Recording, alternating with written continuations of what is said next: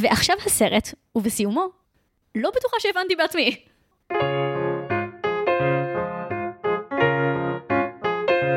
היי, אתם על דיסני פורמציה. אני זיו הרמלין שדר ואני משלים את כל הסרטים של וולט דיסני עד שאני מגיע לגיל 32.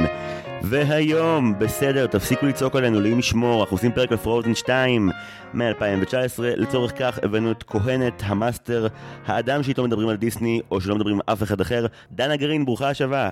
היי. טוב מאוד לראות אותך חזרה כאן הפעם הרביעית. כן, תתביישי לך. ככה. לתפוס, ככה לתפוס זמן אולפן של כל האנשים האחרים. מתנצלת. אפס רגישות. מה שלומך? שלומי טוב, מה שלומך? איך את לדבר על פרוזן 2? מתרגשת מאוד. כן? כאילו כבר... אני אספר אה, אה, למאזינים שלנו שדחינו את זה באיזה זמן, זמן מכובד. אה, תכף אני אספר גם למה, כי זה קשור לשאלון שלנו. אבל כתוצאה מזה אני מבלה כבר שבועיים עם פרוזן 2 בלופ, אז אה, מאוד כיף לי. כן, זה לא נשמע כמו הבילוי הכי גרוע באופן כללי, נכון? לא, זה מעולה. טוב, אנחנו נרחיב על זה עוד שנייה, אבל קודם, כמו שכבר הלשנת, אה, אורחים חוזרים, עובדים פה קשה יותר מהעובדים הרגילים, אז אה, בבקשה, שאלון לאורח חוזר, מה כתבת פעם? אוקיי, אז מה שקרה זה שבפרק על רימייקים, דיברנו על רימייקים, ועשינו את הפרק על כל דברי פרוזן חוץ מהסרטים, אה, וכבר עשינו שם שאלון על פרוזן, אז ניסיתי לחפש משהו אחר, וכשניסיתי לחפש משהו אחר, במקביל הייתי צריכה לחפש דירה, בגלל זה גם דחינו את הפגישה הקודמת שלנו. וואי, אה, אפילו לא שאלתי, זה הצליח? יש לי איפה לגור. גוש דן. המצב, המצב מורכב. גוש דן זה תמיד כיף לכל מי שלא גר בו. כן, אוקיי. כן. אז כאילו כל מה שהיה לי בראש זה דיור, אז יש לנו שאלון בנושא דיור ודיסני. אה, מצוין, אוקיי, בוא נתחיל. אוקיי, אז uh, באיזה מהבתים סלאש ארמונות של דיסני היית רוצה לגור? אוי, לא, אני עכשיו אמור להבדיל ביניהם? אוי ואבוי. אה, אוקיי, בגיל מסוים, בוודאי שבמערה של הילדים האבודים בפיטר פן.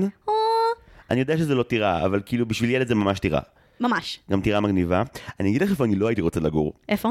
אני לא רוצה לגור בטירה של האימא הרעה משלגיה. וואו, ממש. את זוכרת שכשיורדים במדרגות יש גולגלות? כן, כן, כן, כן, אימא'לה. פשוט גופות מרכיבות בבית הזה. כן. אז, אה, אז נראה לי שהילדים האבודים זה הכן שלי, ושהבית של, אה, של שלגיה זה הלא שלי. מושלם, מושלם, מושלם. Uh, אגב, התשובה שלי היא הממלכה של רפונזל, כי היא הטירה היחידה שצמודה לעיירה. כאילו, יש שם אנשים, אתה לא לבד באמצע שום מקום. זה טיעון כל כך יותר חכם.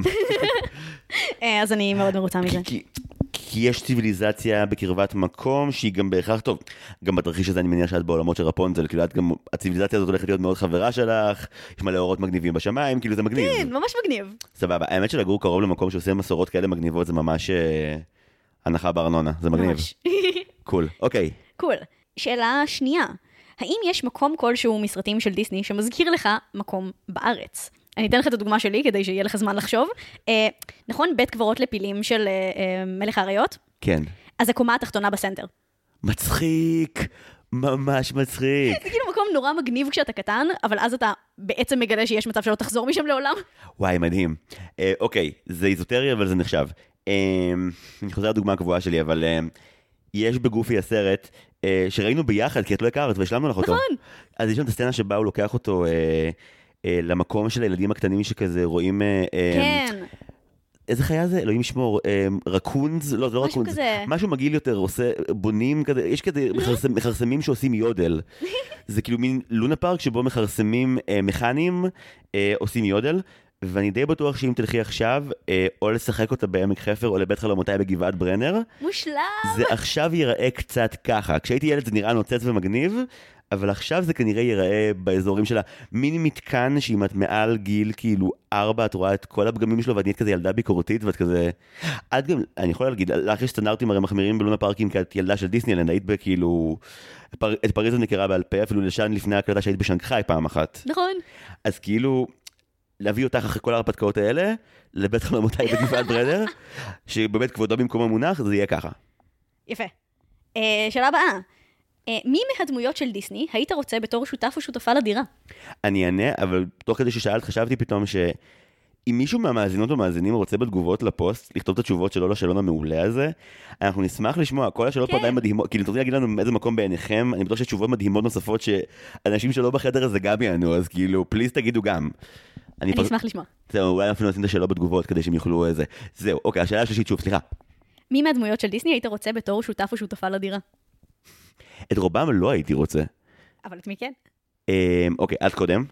אז הדבר הראשון שחשבתי עליו זה איזה דמויות יהיו שותפ, שותפות שימושיות, um, כי ברור כאילו ששלגיה תנקה מעולה, וטיאנה תבשל מעולה, אבל אז אמרתי, לא, לא ככה בוחרים, לפחות לא אני שותף או שותפה לדירה, um, והתשובה שלי היא כנראה אריאל, פשוט כי היא לא תצחק עליי על כל המלא מרץ' כזה של דיסני שיש לי ברחבי הבית, ונתלהב ביחד מדברים, וזה נראה לי יהיה ממש מתאים. אני מרגיש אבל שאולי לא חשבת על זה עד הסוף. למה? מה עם כל הדברים שהיא תאגור בדירה שלך? יהיה לנו, נקנה מלא מדפים. כן, אבל את חושבת שאת אוהבת את הדברים שלך. אריאל אוהבת מזלגות חד פעמיים ודברים כאלה. אני אוהבת גם את ה merch של עמיחי שיש ברחבי הבית, שהוא יותר Star Wars ו Marvel מהדיסני שלי. כן, אבל בן הזוג שלך לא אוסף זבל. הוא לא אוסף זבל, היא אוספת זבל. אנחנו נאסוף ביחד אה, דברים של Forky מ Toy Story, זה יהיה איזה... זה הפשרה ההולמת. כן. כן, הם טכנית מזלגות חד פעמים, אבל רק שעולים 400 שקל והם merch, שזה הדיל בינינו. מדהים. אה, טוב, אני אגיד לך מה, אני...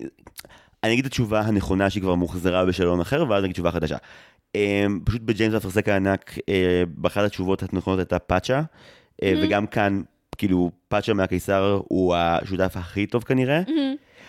או יותר טוב, אני אגנוב את התשובה של סיגל, אני מוכן לגור עם קרונק. מעולה, מעולה, מעולה. הוא... ברשימת המבשלים.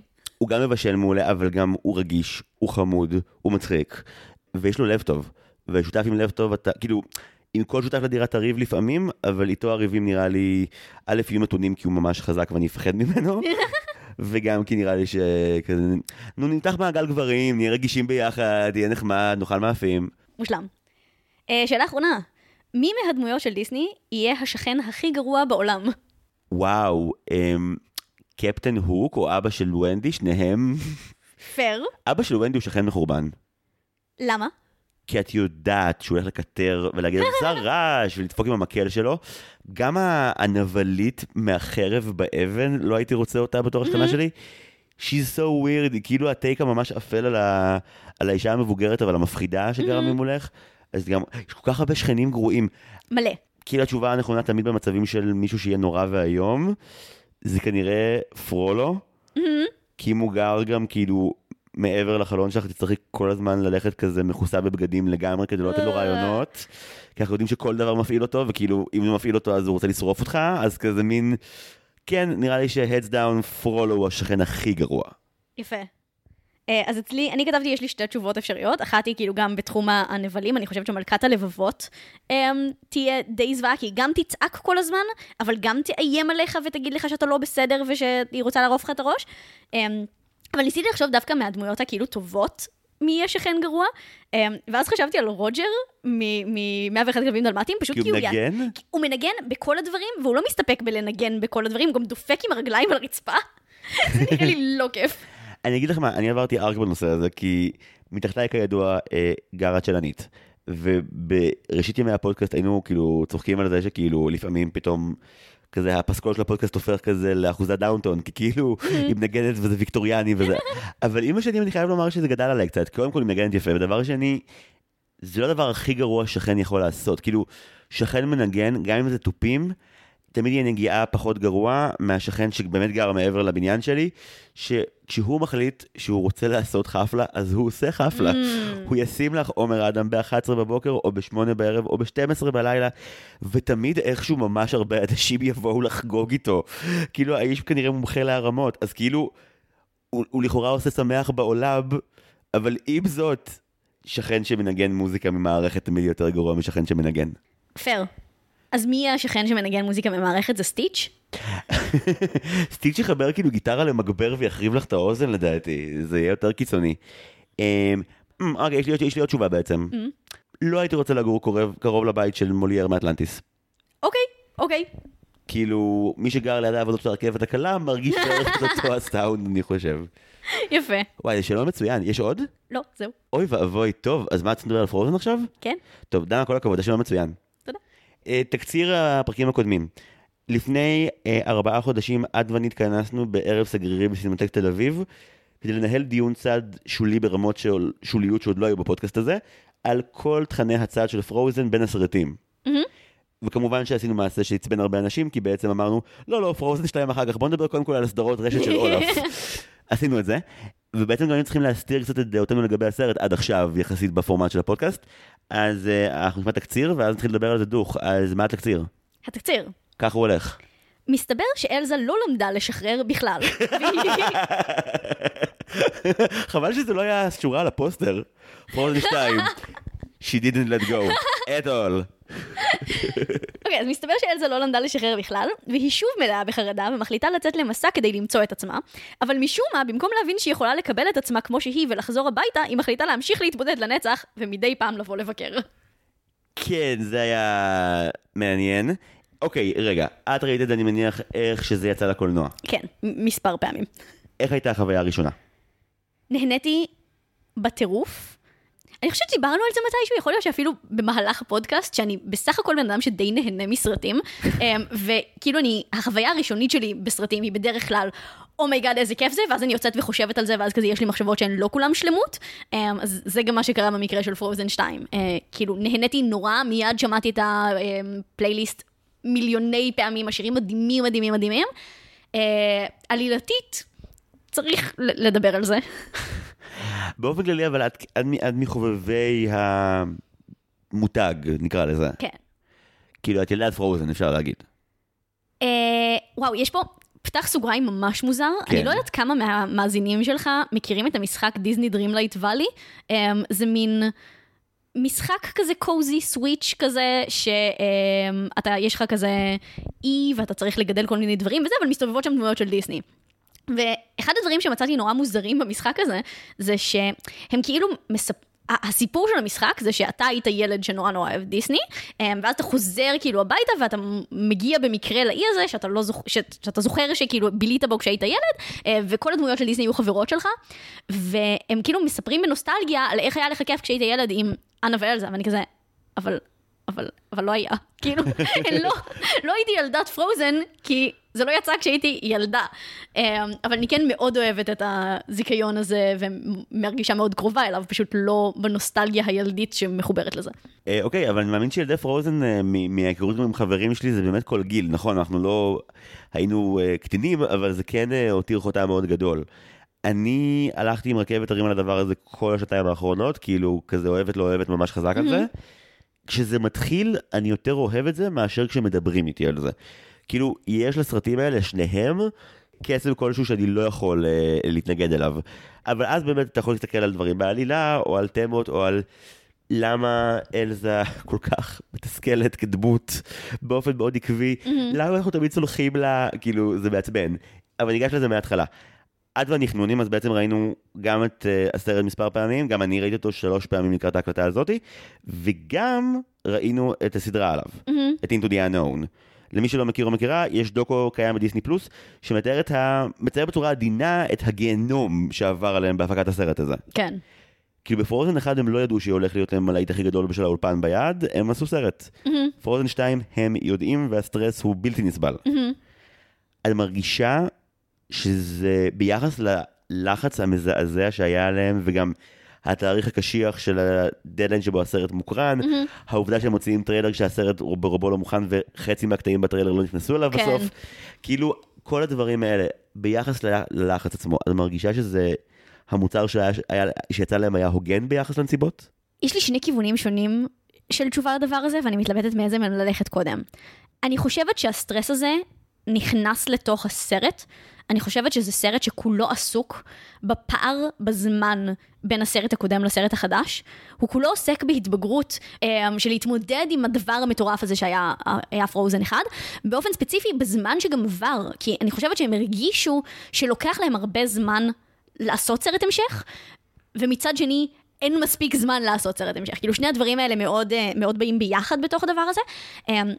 ואז העיסוק הזה בזמן שעבר נכנס לתוך הסרט עצמו. זאת אומרת, אה, אה, אולוף שאומר לנו ב-Some things never change, הוא אומר לנו and you all look a little bit older, הם ממש מתייחסים בצורה מפורשת אה, לזה שעבר זמן מאז הסרט הקודם, וגם אני חושבת שהם מתייחסים להצלחה המסחררת של הסרט הקודם בתוך הסרט. זאת אומרת, יש את ה... כש, כשאולוף משחזר סצנות מהסרט הקודם, מספר את הדבר הזה, או במשחק שריידס בהתחלה, כשאולוף מחקה את אלזה בשיר של Let It Go, או בסוף הסרט, אה, לא, לא ממש בסוף, אבל כאילו לקראת הסוף, במסגרת show yourself, כשאלזה מעלה את כל הזיכרונות האלה, כל ה... אה, מין קרח זיכרון, אה, דבר כזה, והיא רואה את עצמה עושה את Let It Go, ואז היא כזה עושה פרצוף של קרינג'. אה, אני חושבת שזה, היוצרים אומרים, מה עשינו? כאילו, איך הגענו לדבר הזה? אה, אז זה סוג אחד של תשובה לעניין של האם הם עמדו בדבר הזה. והדבר השני, התשובה השנייה של הדבר הזה, זה שבעולם של המעריצים נראה שהסרט התקבל יחסית באהבה. זאת אומרת, דבר אחד שהפתיע אותי כשהתחלתי לחשוב על הסרט הזה לקראת הפגישה שלנו, זה שהרבה מהאנשים שאני מכירה שהם חובבי קולנוע ולא חובבי דיסני, מאוד סולדים ממנו, הם חושבים שהסיפור שלו שבור, וכאילו מלא דברים שהם לא עובדים ומלא דברים כאלה. ומצד שני, בקהילות של המעריצים אני דווקא רואה יחסית אהבה לסרט הזה, ברמה שראיתי סרטון של כזה יוטיוברית דיסני שאני עוקבת אחריה, כי כמובן שאני עוקבת אחרי מלא יוטיוברית דיסני, והיא אמרה שהוא ממש בטופ שלושה סרטי דיסני שלה. ואני כזה, רגע, האם, כאילו, מה, מה קורה פה? וניסיתי לשאול את עצמי, למה? כאילו, מה יש בו שהוא כל כך עובד? והמחשבה שלי הייתה שהרבה מהאנשים שאוהבים סרטים של דיסני, הם לא שם בשביל העלילה. כי העלילה של הרבה מהסרטים של דיסני שבורה. כאילו, זה באמת לא, לא הדבר. ואני חושבת שהדבר שמחבר כל כך הרבה אנשים לדיסני, זה החיבור העמוק לדמויות, איזושהי הזדהות רגשית נורא נורא עמוקה, וגם לשירים, ליכולת לקחת חלקים מהסרט הזה, להוציא אותם מהקשר, אה, לשמוע את השיר בנפרד באוטו ולבכות, ללכת לפארק לפגוש את הדמות, לעשות כאילו כל מיני דברים כאלה שהם לא צריכים את העלילה, הם צריכים את הקונטקסט. אה, וכאן רגע של אקדמיה, אה, אתה מכיר את המאמר המפורסם של אומברטו אקו על קזבלנקה כסרט קאלט? אני ממש זוכר שהוא הופיע ברשימת קריאת החובה של הלימודים בשנה ב'. בדיוק. ואני חושב ששם הוא נשאר. כן, תמשיכי. אז אקו טוען שאחת הסיבות שקזבלנקה ובאופן כללי סרטי קאלט הם סרטי קאלט זה כי אתה יכול לנתק חלקים מהם אה, ולהשתמש פשוט בציטוט בנפרד, או, להשת... או, או, או לייצר חידון טריוויה עליהם, או לעשות כל מיני דברים כאלה שהם לא בהכרח בחיבור של הסרט עצמו. ואני חושבת שדיסני הם פשוט זה על סטרואידים, כי זה לא רק שאפשר לעשות להם את הדבר הזה, זה לא רק שנורא קל לצטט ציטוטים בנפרד, לשיר את השיר בנפרד, ללכת לפארק ולפגוש את הדמות, אלא הם עושים את זה בעצמם. הם כאילו ממש מראים לך, הנה איך אתה יכול לקחת חלקים מהסרט הזה ולהשתמש בהם בנפרד. בוא, בוא לפארק, אני אראה לך איך עושים את זה. או אה, בוא ל... אה, תקנה דיסק עם השירים שלנו, אה, וזה יהיה מין ערבוב כזה של כל הסרטים ביחד. אה, ואני חושבת שבמובן הזה פרוזן עשה בדיוק את מה שהוא צריך לעשות. פרוזן 2. כי, כי את זה הוא עושה מושלם. הוא הביא לנו עוד יותר עומק לדמויות, עוד יותר הזדהות עם הדמויות, אה, ושירים מדהימים מדהימים מדהימים מדהימים, שזה פשוט לא משנה אם הסיפור שלו בעייתי. אני אקח את זה, אבל אני גם אגיד שאני חושב שהנקודה האחרונה שהעליתי גם, היא אחת הסיבות שזה הולך כל כך טוב. אני חושב שהוא... אה, הוא סרט בעייתי והוא מחזמר מצטיין. כן. הוא מחזמר מאוד מאוד טוב. ואם לוקחים מה שאמרת על אקו ועל קאלט, הרי שאני לא ארצה לראות שוב את פרוזן 2 בשנה, שנתיים הקרובות, כי הוא ארוך, מסואב, יותר טוב בחלקים אחרים מחלקים שונים שלו. מצד שני, את הפסקול שלו אני יכול לשמוע כל הזמן. בדיוק. ו... וגם כאילו זה סרט שמאוד קשה להגיד מה השיר הכי טוב בו, כי יש שישה כאלה. Mm-hmm. אז זה סרט שבו יש חלקים מסוימים שהם הרבה יותר גדולים מהשלם. אבל את לא יכולה לתת ולהגיד זה היה מעפן, כי פניק את דיסקו שואגים את אינטו די אנון והכל נורא מגניב. כאילו... כל רגע שבו האלמנטים צצים בסרט הזה, את, את קצת כאילו זזה בכיסא באי נוחות של מה אתם רוצים מחיי. חוץ מהלטאה. לא, הלטאה, אבל הנה, זה העניין, זה רנדום מוחלט. למה יש אלמנט שהוא לטאה? מה זה משנה, היא מדהימה. נכון, אבל כאילו, מתי זה רוח, מתי זה סלמנדרה, מתי, זה ענק, מתי זה ענק אבן, אין, אין שום היגיון. שום היגיון. עכשיו, את יכולה להגיד, זה הרפתקה, תעזוב אותי, למי אכפת מההיגיון, אבל מין, העולם של הסרט בפרוזן 2, הוא לא עולם מנומק בשום צורה, mm-hmm. והחוקיות נראית הרבה פחות ברורה מאשר סרט המסע המתוק שקיבלנו בסרט הקודם. Mm-hmm.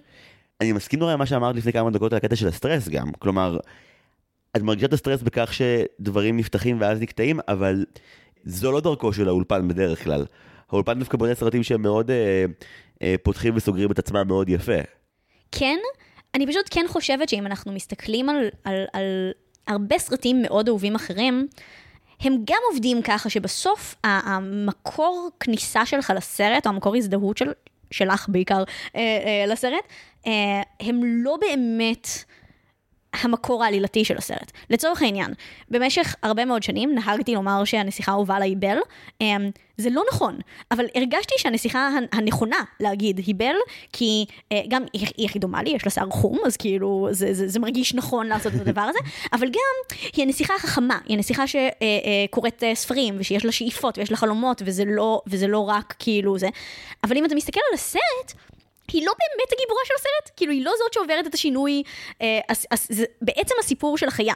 Um, ואני חושבת שבהרבה מהסרטים של דיסני יש את התופעה הזאת. הנסיכה שהיא באמת הייתה נסיכה אהובה עליי כשהייתי ילדה, ולא העזתי להגיד את זה לאף אחד, היא אריאל, כי זה כאילו היה התשובה הלא נכונה. כי היא כזאת, היא קלת דעת וטמבלה, והיא כזה אוספת זבל, אמ, אבל, אבל גם אני אוספת זבל, כאילו, פשוט זה זבל יקר יותר. אמ, הפודקאסט לא מעודד פרופגנדה נגד אגרנים ואגרניות, אנחנו איתכם, זה בסדר.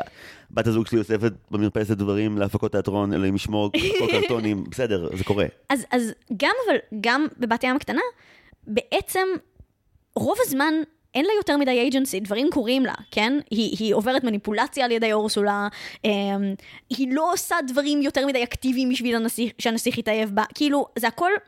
זאת אומרת, הרבה מהסרטים של דיסני הם סרטים שבאים, אם אתה מסתכל על המבנה העלילתי, משהו שם לא... מסע הגיבור של קמבל, כאילו... לא, לא, אני מסכים, גם אנחנו תמיד מקטרים פה באופן עקבי על, אה, על מערכות שלישיות מאוד נמהרות ועל מערכה שנייה שבה אנשים רעים בעיקר כי התסריט אומר להם שצריך, mm-hmm. נכון, זה קורה. אבל כאן, מה שמסגיר את הבלגן על הסרט זה, אני חושב שריבוי הטרמינולוגיות הוא משוגע. כלומר, מדי פעם יש מילים שלקוחות מתרבות נורדית כמו אה, אטהלן או נורתולדרה, ואת מין כזה, מה? כאילו, זה מין מסך עשן של, תראה, הם העמיקו עוד בתרבות הנורדית ויש להם עוד תובנות, אבל זה גם בעצם... אתם פשוט אומרים מילים שנשמעות מוזר, זה לא נכון, זה לא... זה, אני לא מקבל הצצה מעניינת יותר לתוך התרבות, כי שום דבר לא מונגש לי חוץ מצלילים שנשמעים לא מפה ולא מאמריקה, אבל הסיפור, למה הנהר קפוא, למה, סליחה, אני ממש מצטער, למה אימא של אנה ואלזה כזאת זונה? למה, למה, למה להעביר אותם את כל הגיהנום הזה? פשוט תגידי לה, כאילו, רוצה לקרוא לה שתבוא, עוד שכי לה מברק, או תעשי רוח והיא תבוא אחריה, למה צריך... להחריב יער ולשרוף אותו ולשגע את כל האלמנטים, כאילו, אני לא מצליח להבין אם אני בייסיק ביץ' כצופה, או שהם פשוט לא נימקו שום דבר וזה כאוטי. כי אם הבנתי נכון את הסרט, אמא שלהם עשתה מעשה מחריד כדי ליצור אחדות בעם, אבל מין כזה, כל מיני מנהיגים יכולים לקחת את המסר הזה ולהשתמש בו לא יפה בכלל. כן, זה, זה גם סרט ש, ש, שמנסה לזרוק עלינו מלא מלא תמות שונות, שיש שם גם את העיסוק של אה, אה, למצוא את עצמך ולהכיר את העבר שלך כדי להכיר את ההווה שלך וכל הדברים האלה. גם... כאילו side quest פוסט קולוניאליסטי מוזר, של כאילו בעצם העיסוק בתרבות ילידית, שאיך אה, אנשים אה, מערביים הגיעו וניסו אה, להשתלט עליה, כל העניין הזה עם הסכר, שאגב, דברים אמיתיים קורים באמת גם היום, כאילו בעולם, אה, לא, לא תחום ההתמחות שלי, אבל כאילו סוגיה מאוד מאוד אה, אה, רלוונטית, אבל שמתמודדים איתה נורא מוזר, כי בסוף כאילו, הפתרון הוא שהמערביים הנחמדים יסכימו לסכן את העיר אה, שלהם, כאילו זה דבר שאי פעם יקרה, מה, מה? כאילו, ו, וזה מתערבב עם... אה, כל, כל סוגיית הלהתמודד עם דיכאון של uh, השיר של אנה פתאום, כאילו, זה באמת סרט שמנסה לעשות הכל, ואני חושבת שהוא, במובן הזה, מאוד עושה את האומברטו אקו, וכאילו נותן לכל אחד כניסה אליו ממקום אחר, אבל המכלול שלו מוזר. הוא אפילו uh, מתרץ את עצמו בצורה כנה לקראת הסוף ממש. כאילו, כמו שאמרת, המהלך הסופי של הסרט זה ממש, וואי, זה כאילו, המונח התקני במילון הוא השתפנות. הסרט כמעט עושה משהו מאוד מאוד גדול ביחס לארנדל כדי להגיד, כדי שדברים באמת ישתנו, צריכים להיות מאוד אמיצים וחזקים ולנשום עמוק. ואז הוא אומר, לא, אני, אני, לא, אני לא אעשה שום דבר שימנע סרט שלישי שקורה גם פה. ואז... כשכולם כזה, אנחנו הצופים הבוגרים אומרים, אה, סליחה, מה? אז אולף בא ואומר, אני אוהב סופים שמחים. וזה, מרגיש, וזה ממש מרגיש שהוא כאילו מילימטר מלהגיד לנו, ואתם, ואנחנו נגיד כזה, לא, זה סרט דיסני, רצינו סוף שמח. אז תסתמו. באתם אגב, לפה. יש שם גם עניין ממש מעניין, שאחרי שהוא אומר אני אוהב סופים שמחים, אז אני לא זוכרת אם זה הוא מישהו, או, או, או כריסטוף, אבל מישהו שם אומר, זה, זה הסוף, נכון? או שהעניין הזה שאת uh, הולכת לסכן את עצמך... אולף אומרת, אולף אומרת. כן, ואז הוא אומר, אה, או שהעניין הזה שאת הולכת לסכן את עצמך הולך לחזור על עצמו שוב, ואז היא אומרת לו, לא, זה הסוף. ואני כזה, סליחה? כאילו, מה זה האמירה הזאת, דיסני? למה אתם מסנדלים את עצמכם? מה הסיכוי שזה באמת יהיה האחרון? מה עשיתם? הם כל פעם אורזים סרטים ואז צריכים לפתוח אותם. תחשבי שטוי סטורי 3 וטוי סטורי 4 סגרו את עצמם. נכון. ועכשיו זה כזה, אנחנו עושים 5, מה תעשו? מה תעשו? סרט על פורקי? מה תעשו? גם מה שהיה יפה בארבע זה שהוא נתן פוטנציאל לעזוב את וודי ולפתוח עולם טוי סטורי חדש. שכאילו, אנחנו עדיין בעולם של צעצועים חיים, אבל כאילו אה, אה, נכנסים אליו מנקודת מבט אחרת, של דמות אחרת. ועכשיו אומרים שוודי יחזור, וכזה, אז בשביל מה עשינו את זה? אני לא יודע, עכשיו, אני לא חושב שהם לא יכולים למצוא פתרון תסריטאי, כי יש להם אנשים מאוד מוכשרים שעובדים שם. אבל לי דווקא כצופה, כשאני לא זוכר שיש פרוזן 3 בדרך, כשאולף שואל, האם הקטע של סכנת מוות תמידית הולך להיות קטע קבוע עכשיו, והיא אומרת לו, אני מבטיחה לך שלא, כאילו, אמרתי לעצמי, יופי. בואו נמציא סרטים חדשים, וניתן לאנשים האלה לנשום עכשיו, כי, כי אחד מהם כאילו כבר כמעט מת פעם אחת, ואז מת שוב וקם לתחייה. אולף הוא ישו בתרחיש של פרוזן 2? מעניין. אני לא בטוחה, כי אני לא חושבת שהוא מת בשביל מישהו אחר. אה, הוא מת כי- בגלל כי מישהו הוא אחר. מת בגלל אלזה ולא בשביל כן. אלזה. אבל הוא היה מת בשביל אלזה. נכון, ובקודם הוא בא להקריב את עצמו בשביל אנה? נכון, נכון, נכון, נכון. כן, הוא לגמרי אה, בווייבים המשיחיים. מעניין. וואו, אני אשמח לסרט שנקרא הבשורה על פי אולף, שמתאר את אה, האופן שבו אלזה מורידה אותו מהשמיים. לא, לא, אתם לא צריכים להקשיב לי, אבל אני אשמח. אה, הוא אגב הדמות, אה, אני חושב שאני הכי אוהב בסרט הזה. אני גם מאוד אוהב את, אה, את אנה ואת כריסטו ואת סוון כאן, ואני קצת פחות כועס על אלזה עד רגע מסוים בסרט שבו אני ממש כועס עליה. אה, זה גם היה אבל יפה שכאילו, זה ממש יפה ש, שהסרט ממש מסמן לך, אם אתה לא כועס על אלזה, אז הנה הדמויות הכי חמודות כועסות על אלזה. תכעס גם אתה בבקשה. אני גם לא בטוח מה המסר הסופי פה לגביה, כי אם בעצם היא עוזבת את כולם כי היא שומעת קול שקורא לה, כאילו בוא נחליף את אלזה באת אה, שחקנית בת 21 שרוצה ללמוד בניסן נתיב. את תעזבי את החברים, את המשפחה, את כולם בשביל התפקיד הראשון שלך, את תרוצי אליו קדימה, כאילו חברייך יגידו לך, את שכחת מאיפה באת, אנחנו גם חברים שלך, מה קורה? אבל בעולמות של פרוזן ההתנהגות הזאת היא, לא, אני והריכוז המטורף שלי בדבר שקורה לי ללכת אליו, זה מה שיציל את כל העולם. רמת הנרקסיזם שזה יכול לעורר בדור העתיד, כן. הביקורת שאוהבים להגיד נורא עלינו כזה בשיח הבומרי זה כזה אה, הטעות הייתה לומר לכם שאתם מיוחדים כי אתם מגלים בדרך כלל שאתם לא.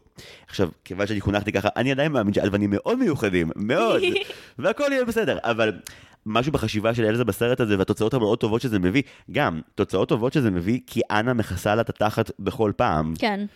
זה כאילו ממש, למרות שאנה כאילו באפיון דמות היא האחות המביכה בקטע של כאילו, היא קלאמזית והיא אומרת שטויות, והיא מתאהבת והיא אופטימיסטית, חסרת, כאילו, היא לגמרי האחות שמכסה על הפאשלות המטורפות של האחות האחרת, שכאילו באמת זורקת מערכות יחסים כמו גרביים. אני חושבת ש... אני, אני, אני מסכימה לחלוטין שיש הרבה בעייתיות באופן שבו אלזה פועלת. אני חושבת, אבל, יש לי הצעה לדרך אחרת לקרוא את הסרט הזה. בבקשה. קצת הזכרתי את זה קודם עם העניין של הזמן שעבר מהסרט הקודם, אני חושבת שזה סרט. סרט ההמשך הראשון של דיסני, שמתייחס בצורה מפורשת לסוגיה של מה זה להיות בן אדם מבוגר. אבל לא, כאילו יש לו, יש את הסרטים של להיות מבוגר עם ילדים, כאילו מרי פופינס, אה, ומרי פופינס חוזרת, ולהציל את מיסטר בנקס, וכאילו כל הקבוצה הזאתי, אה, וסרטי המשך כמו אה, בת ים הקטנה 2, או מלך האריות 2, שמתעסקים בכאילו... ההורים, ש...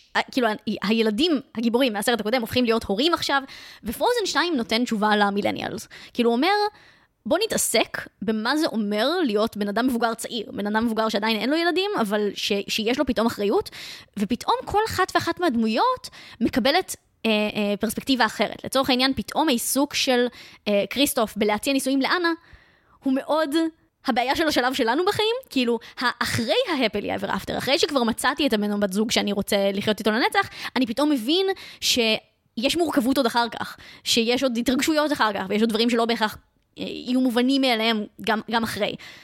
ובהקשר הזה אני חושבת שיש כאן, הסיטואציה של אנה ואלזה, הם קצת סיטואציה של, הן לא גרות יותר, כאילו, בסוף הסרט, כן? הן לא גרות יותר באותו בית, אמ, והן צריכות למצוא דרך לשמור על הקשרים שלהן, למרות שכל אחת הולכת לדרכה. אמ, ובמובן הזה אני חושבת שיש פה משהו נורא מעניין, כאילו, המהלך הזה ש, ש, שאנה רודפת אחרי אלזה ואומרת לה, אבל, אבל אל תלכי בלעדיי, אל תלכי בלעדיי, וכל החרדה הזאת של לאבד אותה, ו, ואלזה שאומרת, אבל אני צריכה ללכת בלעדייך, אני צריכה להיות בן אדם בפני עצמי, שיש לו את החלומות שלו ודברים כאלה, ואני אבוא לבקר, ואני אבוא לשחק שרייד, אבל אני צריכה להיות בן אדם עצמאי. ואז בפרספקטיבה הזאת, אולי זה לא נרקיסיסטי, אלא פשוט שלב שקורה בחיים. מה בדיוק הדבר שקורה לאלזה, מעבר לפן העל-טבעי של הסרט? כאילו, מה, מה בדימוי הזה הוא הדבר שהיא... כאילו, כי זה לא שהיא הייתה דמות מאוד סוציאלית בחייה עד כה. כאילו, זה לא שאני רוצה להיות לבד, זה משהו חדש בחיים של אלזה. להפך, נורא גם אמרו לנו, אחרי כל השנים שהייתה כאילו קפואה ומבודדת, היא מאוד צריכה אנשים. אז הסרט אומר, סבבה, היא לא הולכת רק לחבק עצים, היא הולכת להיות עם אנשים אחרים mm-hmm. ולאחד ממלכות, וכאילו, שתיהן גם מהוות באיזשהו, אה, וואי, אלזה משקרת לה, בסוף. כן, שהיא אומרת לה שהם הגשר.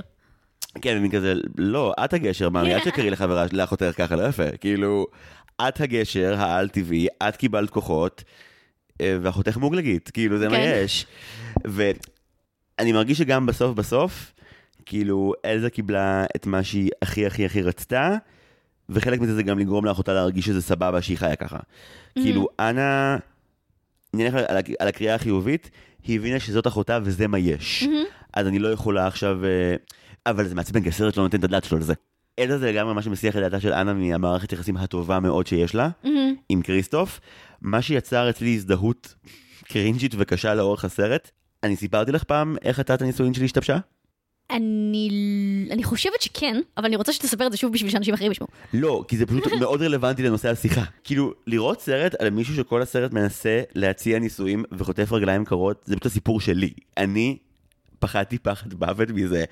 הייתי, הייתי עם סיגל שמונה שנים כשיצאתי לנישואים, וזה היה אמור להיות, זה היה אמור להיות כזה בתזמון מושלם, היה כזה, היה לנו יומיים צילומים של, אה, של הקליפ של, אה, של אביתר בנה לפני כבר כמעט שנתיים וחצי, ואז... זה היה כזה, סיימנו לצלם, היה טוב, ואני תכננתי כזה לתפוס אוטובוס ולנסוע פשוט ישר אליה, להגיע כזה לבית של, אה, שלה, כזה אצל ההורים שלה, כזה בקיבוץ דן, כזה באמצע הלילה, לקח אותה כזה לנחל, כזה להיות לבד, כמו שהיינו כשרק התחלנו להיות זוג לפני כאילו שמונה שנים אז, ו- וזה יהיה מושלם. ואז זה היה פורים, והייתה קורונה, וביבי הודיע שסוגרים את כל הכבישים, ואף אחד לא נוסע לשום מקום. חזרתי הביתה, כל ההתרגשות וההתלהבות שלי פחתו כלא היו, קמתי בבוקר, ולא הצלחתי לקום מהמיטה. כי קמתי עם הפחד הכי גדול אי פעם שהיא בחיים לא תסכים. הדיליי האחד הזה מהתזמון האחד הזה, יואו. כשכריסטוף וריידר הכינו לאנה את ה... את ה... את ה... כזה, ה- ההצעת נישואים המדוגמת, עם כזה כל האיילים והפרחים והעלה שלכת והכל היה מושלם, הייתי כזה, לא, הייתי שם, וביבי הולך לסגור לך את הכביש, כריסטוף. או, לא. בסוף זה היה אה, אה, רק ביום המחרת, אחרי שחברים וחברות ממש... אה, תמר טלמון שהתארחה כאן בקיסר ובדינוזאור, ממש שלחה לי הודעות ארוכות וכועסות של אתה יכול, אוריה שלחה הודעות, משהו כזה. חצי מאורחות ההסכת שלחו הודעות קוליות או התקשרו להגיד, לך ותציע נישואים כבר אידיוט. ובסוף כשהגעתי ל... לסיגל באוטובוס בשישי באיזה ארבע אחר הצהריים, משהו כמו כמעט 17 שעות אחרי השעה שבה זה היה אמור לקרות במקור. היא כזה רואה אותי ועושה לי מה קורה, ואני מסתכל עליה עם כל הפחד שבעולם, ואני אומר לה, אנחנו צריכים לדבר. והיא הייתה בטוחה שהמסר הולך להיות הפוך מהמסר שהיה אמור להיות מעבר, והיא שאלה כזה, מה, אתה מציע נישואים? ושתקתי מהמבוכה, ואז היא אמרה, אתה לא נפרד ממני, עדיין שתקתי מהמבוכה. ועד שהגענו לא. לדן, לא הוצאתי צליל מהפה והחמרתי את המצב עם כל שנייה. בסוף היה בסדר והיא הסכימה, אבל כל מי שכאילו אי פעם פחד מהמעמד, זה לא היה כזה, בוודאי, אני אתכנן מטוס שיבוא, ואז סוסים שבאים, ואז... השטג כריסטוף צדק, זה באמת, זה גיהנום. מה שיפה זה שאת הסוף של הסיפור אני ממש זוכרת שסיפרת לי, אבל החוויה, כאילו אתה מספר את זה כל כך, אני כל כך איתך בדבר הזה, ואני כל כך כזה, אוי ואבוי, אוי ואבוי. עכשיו אני יודעת שהתחתנתם, כאילו הכל טוב, אבל... לא, אבל זה ממש נכון. א- א- אני מסכים לגמרי עם הקריאה שלך מבחינה של... בכל מה שקשור לדמות של כריסטוף בסרט הזה, זה אכן הבעיות שלנו עכשיו, וזה אכן מעולה שזה עוד בלי ילדים. זה ממש טוב. אגב, אני רותח על קו העלילה של כריסטוף שהוציאו מהסרט הזה. איזה? היה אמור להיות plotline הרבה יותר רחב סביב הקושי של כריסטוף להיות לורד. כאילו, בוא, תחשבי כאילו, כזה אלדין הפוך, כן. שכאילו אני איש מלוכה, אבל אני מרגיש שאני street rat. ונגיד שורות שאנה אומרת לו בסרט כמו בסוף כזה, כאילו, אני מעדיפה אותך כאילו ב leather ולא ב- בשריון, כאילו מין, זה היה אמור את המסע שלו להבין שזה שהוא לורד לא אומר שהוא לא צריך להיות עצמו, וכאילו, כמו המון המון דברים, זה הרי סרט שהיו לו המון המון דרפטים וחתכו ממנו Mhm. המון המון שוב ושוב ושוב. גם, צריך לומר, איך חתכו ממנו שוב ושוב? הם עשו הרי כל הזמן הקרנות מבחן. כן. ונגיד, דברים שאמרת קודם, כמו הסרט נורא עסוק בעצמו ובלמחזר את עצמו, כי כל פעם שהוא מחזר את עצמו בהקרנות מבחן, התגובה הייתה מאוד מאוד טובה. כן. אנחנו יודעים שספציפית, אה, אולף היה אמור להיות פחות בסרט הזה, ואז בכל הקרנה זה היה כזה, לא, יותר ממנו, מה נראה לכם? וכאילו, האולפן מקשיב לקהל שלו. כן, גם הסצנה הזאת שבה הוא משחזר את הסרט הראשון, היה, הי- נכנסה כי הרבה ילדים שלא הבינו את הסרט בדרפטים קודמים שלו, והם פשוט היו צריכים שמישהו יסביר להם מה לעזאזל קורה. כן, מה שהוליד את כל אולף פרזנטס. כן. שזה בעצם המון גרסאות פחות טובות של הסצנה מפרוזן. ותקשיבו לפרק שלנו שדיברנו על זה. כן, פרק 66, אני רוצה להגיד, כן, תאזינו לו. היינו מאוד מפורטים לגבי הנושאים האלה. אני חושב שהקריאה שלך מצוינת, כי אם רק הם היו יודעים מההתחלה שעל זה הסרט שהם עושים, היה מאוד כיף. זה גם לא פעם ראשונה באמת בדיסני שהסוגיה הזאת עולה, אוקיי, לצורך העניין, הכי קל, הם, הוא מוזכר פה כל הזמן, קוסקו באמפרר זה גם דילמות כאלה, אבל הוא, הוא שליט צעיר, אז זה כאילו לא רלוונטי, אבל בפועל זה גם להפסיק להיות מרוכז בעצמך ולראות אחרים, שזה לגמרי גם פה. רק שכאן כשאלזה עושה את זה, הסרט אומר, מצוין, תהיי עצמך, תהיי אך ורק עם עצמך, זין על כולם, אחותך תבין.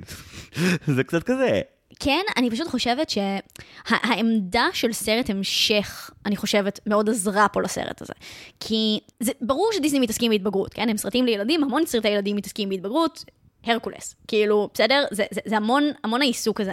אבל אני חושבת שיש הבדל בין אה, סרט התבגרות של בן אדם צעיר יח, יחסית, אה, שבבירור מיועד להיות מקור להזדהות עבור ילדים, כאילו קוסקו הוא קצת ילד, זאת אומרת, הוא, הוא, הוא סיפור של ילד בכיתה ו' שזרקו אותו על בן אדם מבוגר.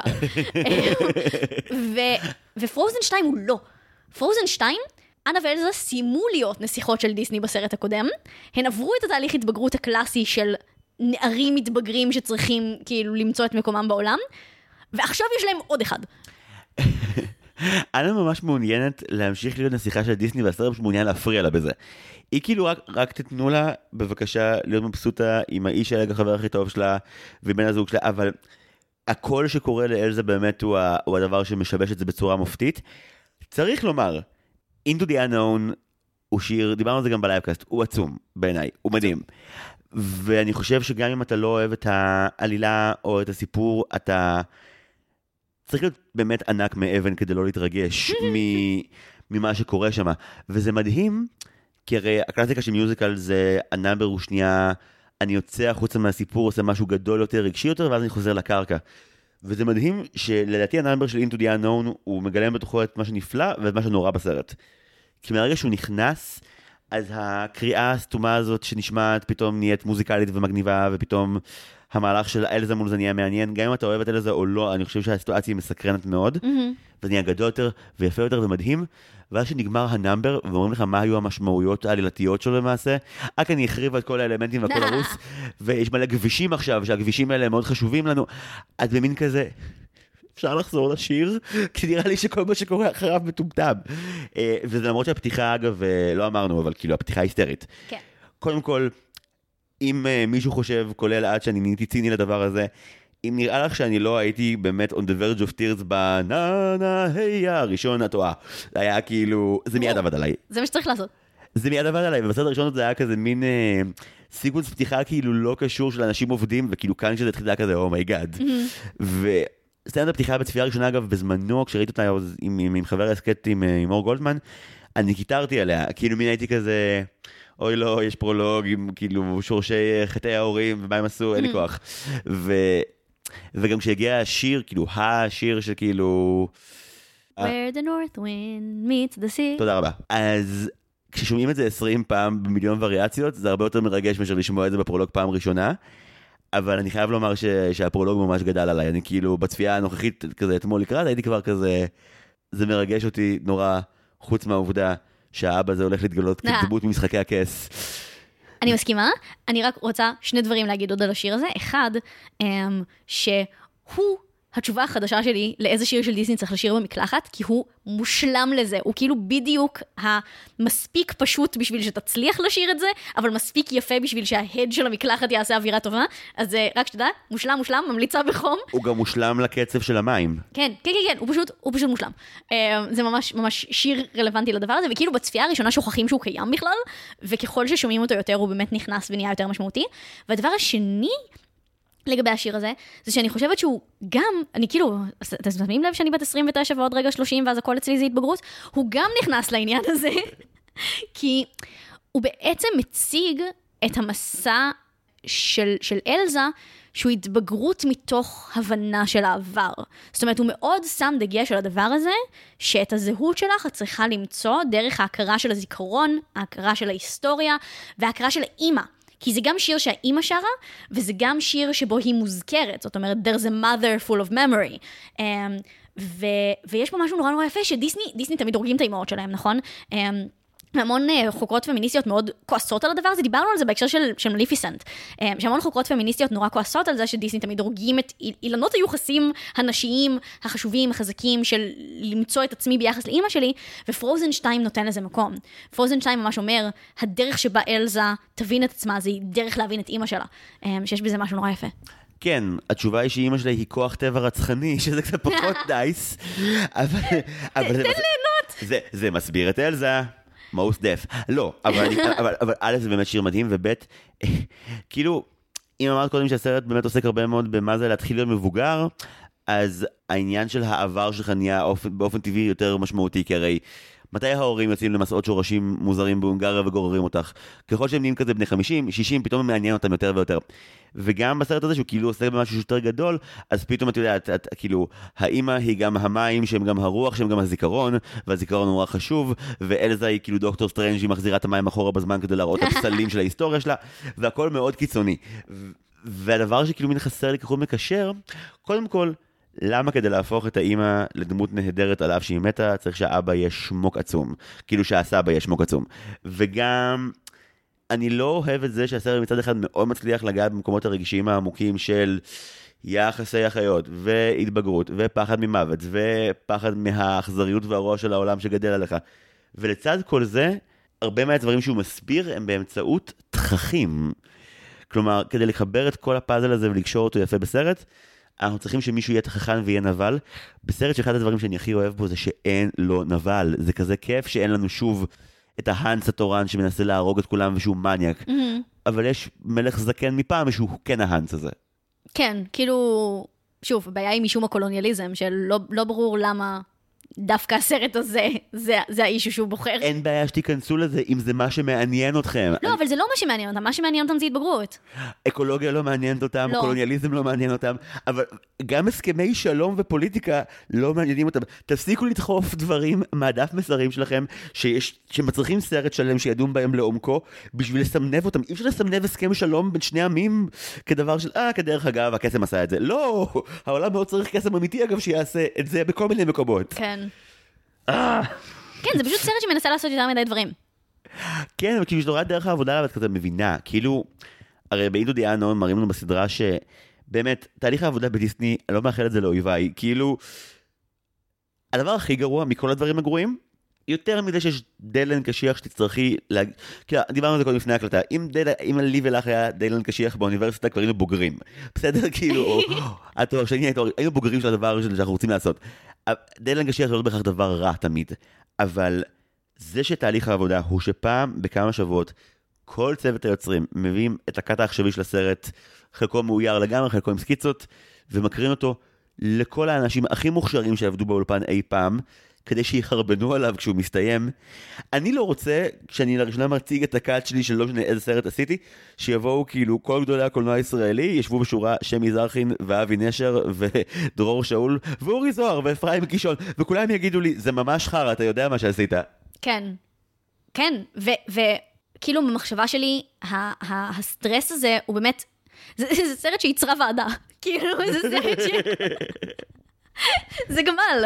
Uh, כאילו, הוא באמת, הוא באמת מנסה לענות לכולם, הוא מנסה לרצות את כולם. הוא מנסה להגיד, אנחנו נהיה פה סרט שמתאים לאנשים שראו את uh, uh, המקורי ב-2012 וגדלו ביחד עם הסרט הזה, וגם את הילדים שיראו אותו עכשיו לראשונה ואולי בכלל לא ראו את הסרט המקורי, וגם לכל האנשים שטוענים שדיסני uh, לא, אין להם מספיק שחורים בסרטים שלהם, אז בואו נכניס את הדבר הזה, וכאילו, הוא פשוט, הוא פשוט וגם וגם וגם וגם וגם וגם. וואי, רחמיי המלאים על lieutenant מתיאס הגיע ליותר, כאילו גם בצפייה שלישית כזה, אה, היה יותר ממנו ממה שזכרתי, אבל כאילו ליהקתי עם סטרלינג קיי בראון, והוא עושה עבודה ממש מצחיקה ומגניבה עם הדמות, וכאילו גם... הוא בולט בסרט הזה, פשוט כי הוא הדמות השחורה היחידה. לא כי נתנו לי מה לעבוד, כאילו, נתנו לו עוד בקסטורי שהוא רכב עם האבא, היה לו שיר. לקחו לו את השיר. אני חושבת שראיתי אותו מתישהו. את השיר? אני חושבת. באופן כללי בסרט הזה, הם, כמות הסצנות והשירים שנגנזה היא לא נורמלית. צריך לתת את כל הפידבק שבעולם אה, אה, לבני הזוג לופז, שעשו פה מדהים. עבודת פסקול באמת יוצא דופן, גם מראים ב, בסדרה, שהם ממש יוצרים כן. בסרט הזה. הם חלק מהשיח על הסיפור, הם חלק מהשיח על העלילה. הם סופר משמעותיים כי הם ניסו, כאילו כל הסרט הזה הולך לעבר תעלומה שאמורה להיפטר ב-show yourself. זאת אומרת, הכל צריך לקרות בתוך השיר, וכשרואים את הסדרה של המאחורי הקלעים, פתאום מבינים שלא היה להם מושג מה השיר הזה אמור לעשות, והוא עבר מיליוני וריאציות, כי... מה זה הדבר הזה שהיא מוצאת? היא מוצאת את עצמה, היא מוצאת את אימא שלה, היא מוצאת את הרוח, היא מוצאת את... מה קורה פה? ובגלל זה היו לו כל כך הרבה גרסאות, בגלל זה הסרט הזה, הבחינה על ילדית שלו מוזרה.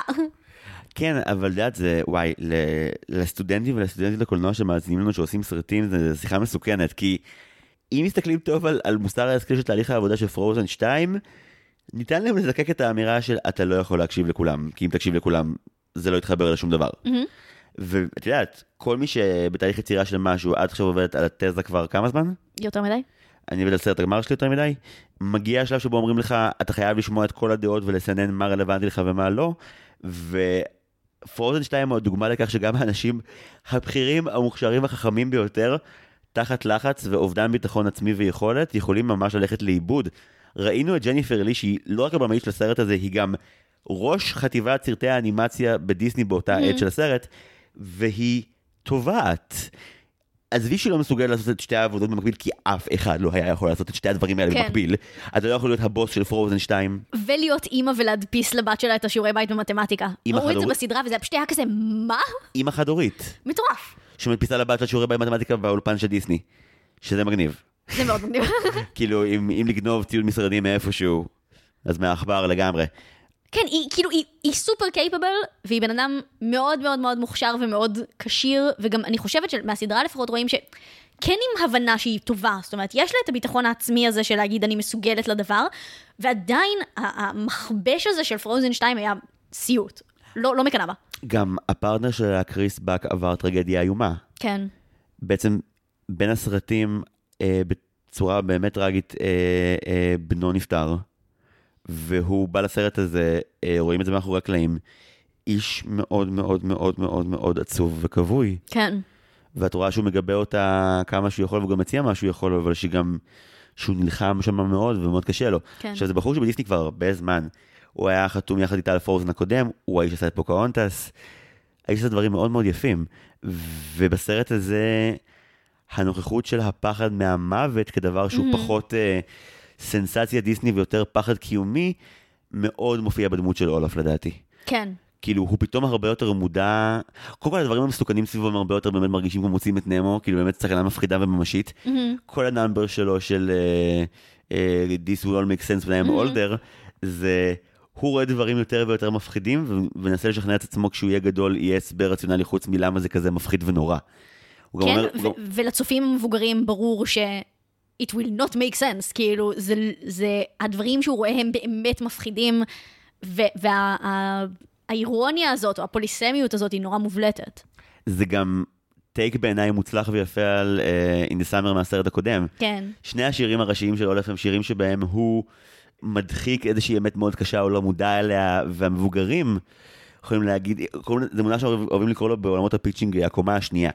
כאילו, mm. שם משהו לילדים ולמבוגר, ומה הקומה השנייה למבוגרים שהם מרוויחים ממנה. וכאילו, האימה הקיומית של אולף, שעדיין מגובה בכאילו, זה יהיה בסדר, אני אוהב חיבוקים. זה איזשהו איזון שבאמת, אה, אני לא מבין אנשים שלא אוהבים את הדמות. הוא כזה מצחיק, גם זה שנותנים לג'וש גד לאלתר כל הזמן דברים כן. אפלים לתוך הטקסט.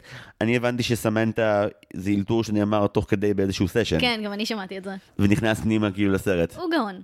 What was that? סמנטה, אני לא יכול. כן, הוא גאון. רציתי להגיד אבל אפרופו העניין הזה של, ה, של המוות וה, והדיכאון וה, והקשיים הנפשיים המאוד מאוד קשים האלה, אמ, שאני חושבת שעוד מקום שבו זה בא לידי ביטוי זה מן הסתם השיר של אנה בסוף, אמ, שנותן במה לדארקנס העמוק שהיא נמצאת בו, איזה מקום מאוד מאוד מאוד אפל, גם ויזואלית, גם מילולית, גם רגשית, כאילו כל הדברים האלה. והאמירה החוזרת של, של The Next Right Thing, אה, ש, שמציעה, באופן יפה, דיסני עושים פה משהו שהם לא רק נותנים לך לחוות את זה דרך מישהו אחר שיוצא בצד השני ועובר, אלא גם נותנים לך מנטרה שאתה יכול ללכת איתה בעצמך. זאת אומרת, הם, הם ממש מציעים לך פתרון, ופתאום עכשיו רק חשבתי על זה בפעם הראשונה, אבל שה-next right thing הזה זה גם מה שהיוצרים של פרוזן עשו כל הזמן. כאילו, פשוט כל הזמן עשו, מה הדבר הבא שאנחנו יכולים לעשות כדי שיצא סרט? זה אשכרה, כאילו, ממש מילים שנשמע שג'ניפר לי בוכה בלילה ואומרת לעצמה, את כן. לבד. אין לך מושג מה הדבר הגדול החשוב הבא, את פשוט צריכה להיות ממוקדת וצעד אחרי צעד, בלי, בלי הסחות דעת. שגם זה לא בדיוק עוזר, כי זה fucking קשה. העבודה שלהם קשה. אה, יש לי כן הערה על השיר הזה, אבל כבר נגעת בו. בעולמות ה musical השיר הזה הוא... לי הוא הקביל בראש לשיר הכי עצוב בהמילטון, אה, ל Burn. Mm, שכאילו את רואה את... אה, טוב, לא ספיילר, זה שיר נורא עצוב. ו, וכאן הכלי המוזיקלי כדי להגיד, זה השיר הכי עצוב בעולם, זה שהיא עולה, שקריסטן בל עולה סופר גבוה וממש כאילו מיילדת את זה במין כזה סמי אריה וזה הכי יפה. אבל באלבום של מאזינה לפסקול עצמו, בלי המעברים המוזיקליים שבסרט, הסיום של השיר הזה זה שהיא אומרת את ה-The next right thing לאט, ואז יש מין שקט פתאומי וממש כואב. וזה יותר טוב מכל מה שקורה בשיר. כי דווקא הכלי היותר מפעיל רגשית, שזה תעלי נורא נורא גבוה ותייבבי דרכך החוצה, אני מבין למה הוא אפקטיבי ברמות, אבל לשמוע את אנה שנייה ממש בשקט, כאילו, בלי מענה תזמורתי מיידי לכל צורך שלה, עשה לי משהו שאני לא יכול להסביר, זה באמת, זה באמת הכאיב. כן. כן, כן, זה שיר קורע לב, שאני עדיין בהלם מזה שהוא הוא קיים בסרט של דיסני. זה, זה רמת עומק שהיא, שהיא מעבר למה שיש בדרך כלל. כן. כן, כמו כן, הבנתי באיחור שיש עכשיו ממש הרבה חובבי המילטון שרותחים עליי שאמרתי Burn ולא שיר אחר, אבל בסדר. כל החצי השני של המילטון. אה, כן, אבל כאילו אתה אמור להגיד Satisfied כדי לדעת כאילו מה התשובה הנכונה, נכון? זה השיר העצוב הנכון. לא, לא יודעת. אני סיפרתי לך מתישהו על החוויה שלי כשראיתי את המילטון בפעם הראשונה? פתח סוגריים דבילי. לא, פתח סוגריים מרתקים, כן, בבקשה. הייתי בניו יורק, וכל יום נכנסתי לה- להגרלה, וכל יום לא הצלחתי. וכל יום ניסיתי, וכל יום לא הצלחתי, ויום לפני היום האחרון שלי בניו יורק, הלכתי לעמוד בתור, שכאילו אפשר אה, לנסות לה- להשיג כרטיסים כאילו מהיום להיום בגרסה זולה יותר, והייתי הבן אדם האחד לפני להיכנס, ואז נגמר המקום, לא. ואז בכיתי, והלכתי לאינטרנט וקניתי כרטיס בכל הכסף, אמ, ו, וכאילו ליום אחרי, שזה היה כאילו היום האחרון שלי אה, אה, בניו יורק, וישבתי שם בשיא ההתרגשות, כתבתי גם פוסט מביך בפייסבוק, כתבתי I've imagined Hamilton so much it feels more like a memory, ואז ראיתי את ה- כל, כל המערכה הראשונה, ישבתי כמו בן אדם שמתפלל, ממלמלת לעצמי את המילים של כל השירים, יואו. אמ, ואז כל המערכה השנייה בכיתי. ולידי ישבה אישה שלא לא, לא הכירה המילטון לפני זה, רק ידעה. שצריך, היא פשוט הסתכלה עליי כאילו אני עוברת חוויה דתית מוזרה. מי השכן הכי גרוע לשבת לידו בהמילטון? זהו, אז כאילו אצלי כל החצי השני של המילטון זה פשוט בכי מתמשך, אה, אז אה, כל שיר שתבחר מהחצי השני זורם. שני המקומות האחרים שבהם הייתי בוכה, זה, וואי, זה ממש שולי. אבל, נכון, number סוגר שם מערכה אחת, נונסטופ, אז כשוושינגטון נכנס, עם history has its eyes on you, אני לא יכול, אני מת. כן. זה פשוט כאילו, אני לא יכול, זה עובר אליי כן, כן, בצורה... זה נכון, זה נכון. אני מתקפל לכדור, וב-wait for it, כל השיר. כן. הלוואי שעכשיו שהמילטון הוא כאילו תחת הזכויות של דיסני, שיעשו את התחקיר על אהרון בר כדי להבין איך הוא המודל לכל הדמויות גברים בפיקסאר אי פעם בתור התחלה, או, ואז שישימו לב שהם עושים עוד גיבורים כאלה, כי זה מושלם. אה, אוקיי, סגור סוגריים המילטון, אני לא מאמין כן. שראית אותו לייב מנוולת, כל הכבוד לך. בניו יורק. תודה, תדעי, הנה הפתע, תדרכי פה בבקשה, עליו דוך. סליחה, סליחה, סליחה. טוב, אז בוא נחזור לעולמות העצב. Um, את אוהבת את כל הסיפור הזה שגם פה כאילו מישהו כמעט מת ואז לא מת ואז כל הבלאגן הזה?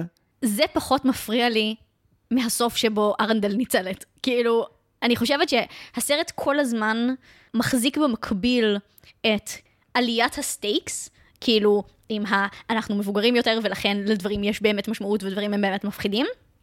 ואז הוא נותן לנו כמה רגעים שבהם יש באמת התמודדות עם הדבר הכי קשה שיכול לקרות, כאילו אובדן החבר, אובדן האחות, אובדן הדברים האלה, ואז הסכנה של אובדן ה- ה- הממלכה, ואז שום דבר מזה, כאילו אין, בעצם לא הפסדנו כלום, חוץ מכמה רגעים של דיכאון וחרדה. עם זה קשה לי. כאילו, אם היו אחד מהדברים עושים שיהיה איזושהי עלות אמיתית למשהו, אז אני מוכנה לוותר על כל האחרים. אבל הבנתי שהיה שלב מסוים שבו הם באמת תכננו גם להשמיד את ארנדל וגם להרוג את אלזה. הם לא יכולים. כאילו, אבל, אבל, אבל הבנתי שזה היה דיבור שהם דיברו, דיברו אותו תקופה, כן. שאולי עושים את זה. אני לא חושבת שצריך להרוג את אלזה. אמ, לא, גם אני, אני לא חושב שבאופן בכללי בסרט דיסני, להרוג דמויות זה לרוב פתרון למשהו. כן. אמ, אני כן חושבת שהיה היה נורא מעניין לעשות נזק אמיתי לארנדל. אני חושבת שזה המקום שהייתי רוצה ש, שיהיה לו מחיר. בעיקר כי גם בתור, את, את גם עמוק במרוויל הרי. מהמם. כן, אז כאילו ביחס למה שקרה לאסגרד בתור, כאילו מהמם. במין כזה מין... אה, אה, התחמקנו, חלק מתו, חלק לא, הם גרים איפשהו ביי. כאילו, כן. זה הסבר מאוד, מאוד מקושקש ומגומגם ונמרח על פני יותר מדי סרטים. ואם אנחנו כבר בנושא, שנדבר על זה ש Infinity War יוצא שנה לפני Frozen 2, ופיטר פארקר מתפורר לאפר הרבה לפני אולף? זה, זה, הדימוי של המתפורר הוא דימוי שמלווה אותנו כבר הרבה מאוד שנים, הוא נמצא באנסטסיה, הוא נמצא בהארי פוטר 1, הוא נמצא בהארי פוטר 7 וחצי, הוא, הוא בכל מקום. נכון, אבל התזמון המאוד כן. סמוך, אותו אולפן, אז גם לא תהיה תביעה, אוקיי? זה מה שקורה כשקודמים את כולם, אתה יכול לגנוב מעצמך ואז לא יקרה כלום. כי זה ממש הרגיש כאילו אולף כן. ב vibe של Mister Stark, I don't like it, כאילו זה... ממש, וגם- כאילו לא הייתי עצובה מספיק מהסצנה הזאת עד עכשיו. אבל זה ממש, זה גם דירה טובה. כן, זה נכון. אוי, I love warm hugs, we know, תמות כבר. אה, סתם, לא נכון, אני הייתי עצוב שהוא... זה היה נורא עצוב. בצפייה השלישית אבל לא הייתי עצוב, הייתי מעוצבן, הייתי מין כזה... אני שונא את הרגע הזה בסרט דיסני, שבו מין הסרט אומר לי, טוב, חכה 20 דקות, יהיה שוב כיף. כאילו, מה שאנה עושה עם הפתרון הנועז של אה, יש לנו נהר קפוא ואחותי כנראה מתה, אני צריכה לשבור את הסכר, אני אביא סלעים, אני אחפיץ ואנצל ענקי סלע טובי לבב ותמימים ששוכבים להשתזף. זה כאילו ההוביט אבל עם בילבו, עם בילבו כאילו קבלן עבדים של הטרולים. כאילו פשוט שולחת אותם אחר, וגם כאילו כולם באותה גישה של כן לא נגיד לענקים מה אנחנו עושים, בואו פשוט נביא אותם אחרינו. כן. שזה מוזר כי שנייה אחרי זה נראה שהענקים הם- הם יותר תבוניים מהמצופה והם דווקא כן יכולים להכיל את המסר של בואו תעזרו לנו אה, להשכין שלום. לא הבנתי את החוקיות. לא, אין, אין. כאילו, חלק מהרוחות האלה הן אה, אה, אה, סלמנדרה, חלק זה מין סוס מים מוזר שבכלל לא נראה גש, גשמי, יש את הרוח שהיא, לא יודעת מה זה, כאילו, נראה שהיא סקרנית ונחמד לה, אבל כאילו, גייל? כן, גייל היא כאילו חלק מאימא שלה שבא אחריהם, היא ישות נפרדת שהיא של הטבע? אני לא יודעת, ואני לא חושבת שמישהו יודע. לא, אבל יש רמז. כי הרי בפרולוג בהתחלה, כשאנחנו רואים בעצם את, ה, את ההורים של אנה ואלזה, אנחנו גם רואים בסיפור של אבא שלהם, שהאימא הייתה עם כוחות, וגם ספציפית מה שרמז לנו על זה, זה שהרוח השתובבה כמו שגייל משתובבת. כן, פשוט לא ברור לגבי, כאילו, הטענה היא שכל אנשי הנורת'ולדרה הם אנשים לא קסומים כמו אלזה, נכון. אמ, שהם רק יודעים לעבוד ביחד עם הרוחות, ויש קריאה סבירה שהאימא היא פשוט אחד מהם. Um, יש קריאה שאומרת, האימא הייתה גם מיוחדת um, בגלל שהיא באמת הצליחה להציל את האבא ולעשות שם דברים אחרים. האימא כן יודעת לחפש את המקור של אלזה באטה הלן, אבל היא לא יודעת מה היא תמצא שם, כי אחרת אם היא הייתה יודעת, היא לא הייתה הולכת לשם בשביל למות. כאילו, לא ברור. כן, וגם יש מי שטוען שכל הקשקוש של עטה הלן לא הגיע מתוך תמה עמוקה של הסרט, אלא הגיע מתוך רצון גדול להרוג את תיאוריית המעריצים על טרזן. למה שיהיה רצון כזה? זה ממש תסכל אותי, אני לא רק כדי, זוכרת שראיתי רק את זה כדי פעם ראשונה, והייתי להבהיר, כזה, אה, הסירה הזאת לא הייתה בים הדרומי מעולם, לא, היא לא הייתה שם, תפסיקו לשלוח לנו מיילים. למרות שיש לי זיכרון מעורפל, שמתישהו כשהתיאוריה הזאת הייתה מאוד נפוצה, אז היה דיבור על זה שהיוצרים של פרוזן דווקא חיבבו אותה. התיאוריה שבעצם טרזן הוא האח של אנה ואלזה. כן, ושהספינה אה, טבעה בדרך שההורים של אנה ואלזה היו בדרך לחתונה של רפונזל, אה, והספינה טבעה אה, ליד המקום שבו בת הים הקטנה נמצאת, כאילו זה הכל מעורבב. אני יכול לומר משהו קטן על כל הרעיון הזה של יקומי דמויות שחיות ביחד? תמיד. רק במשפט, שום התנגדות וגם אני לא כוח עם סמכות בנושא.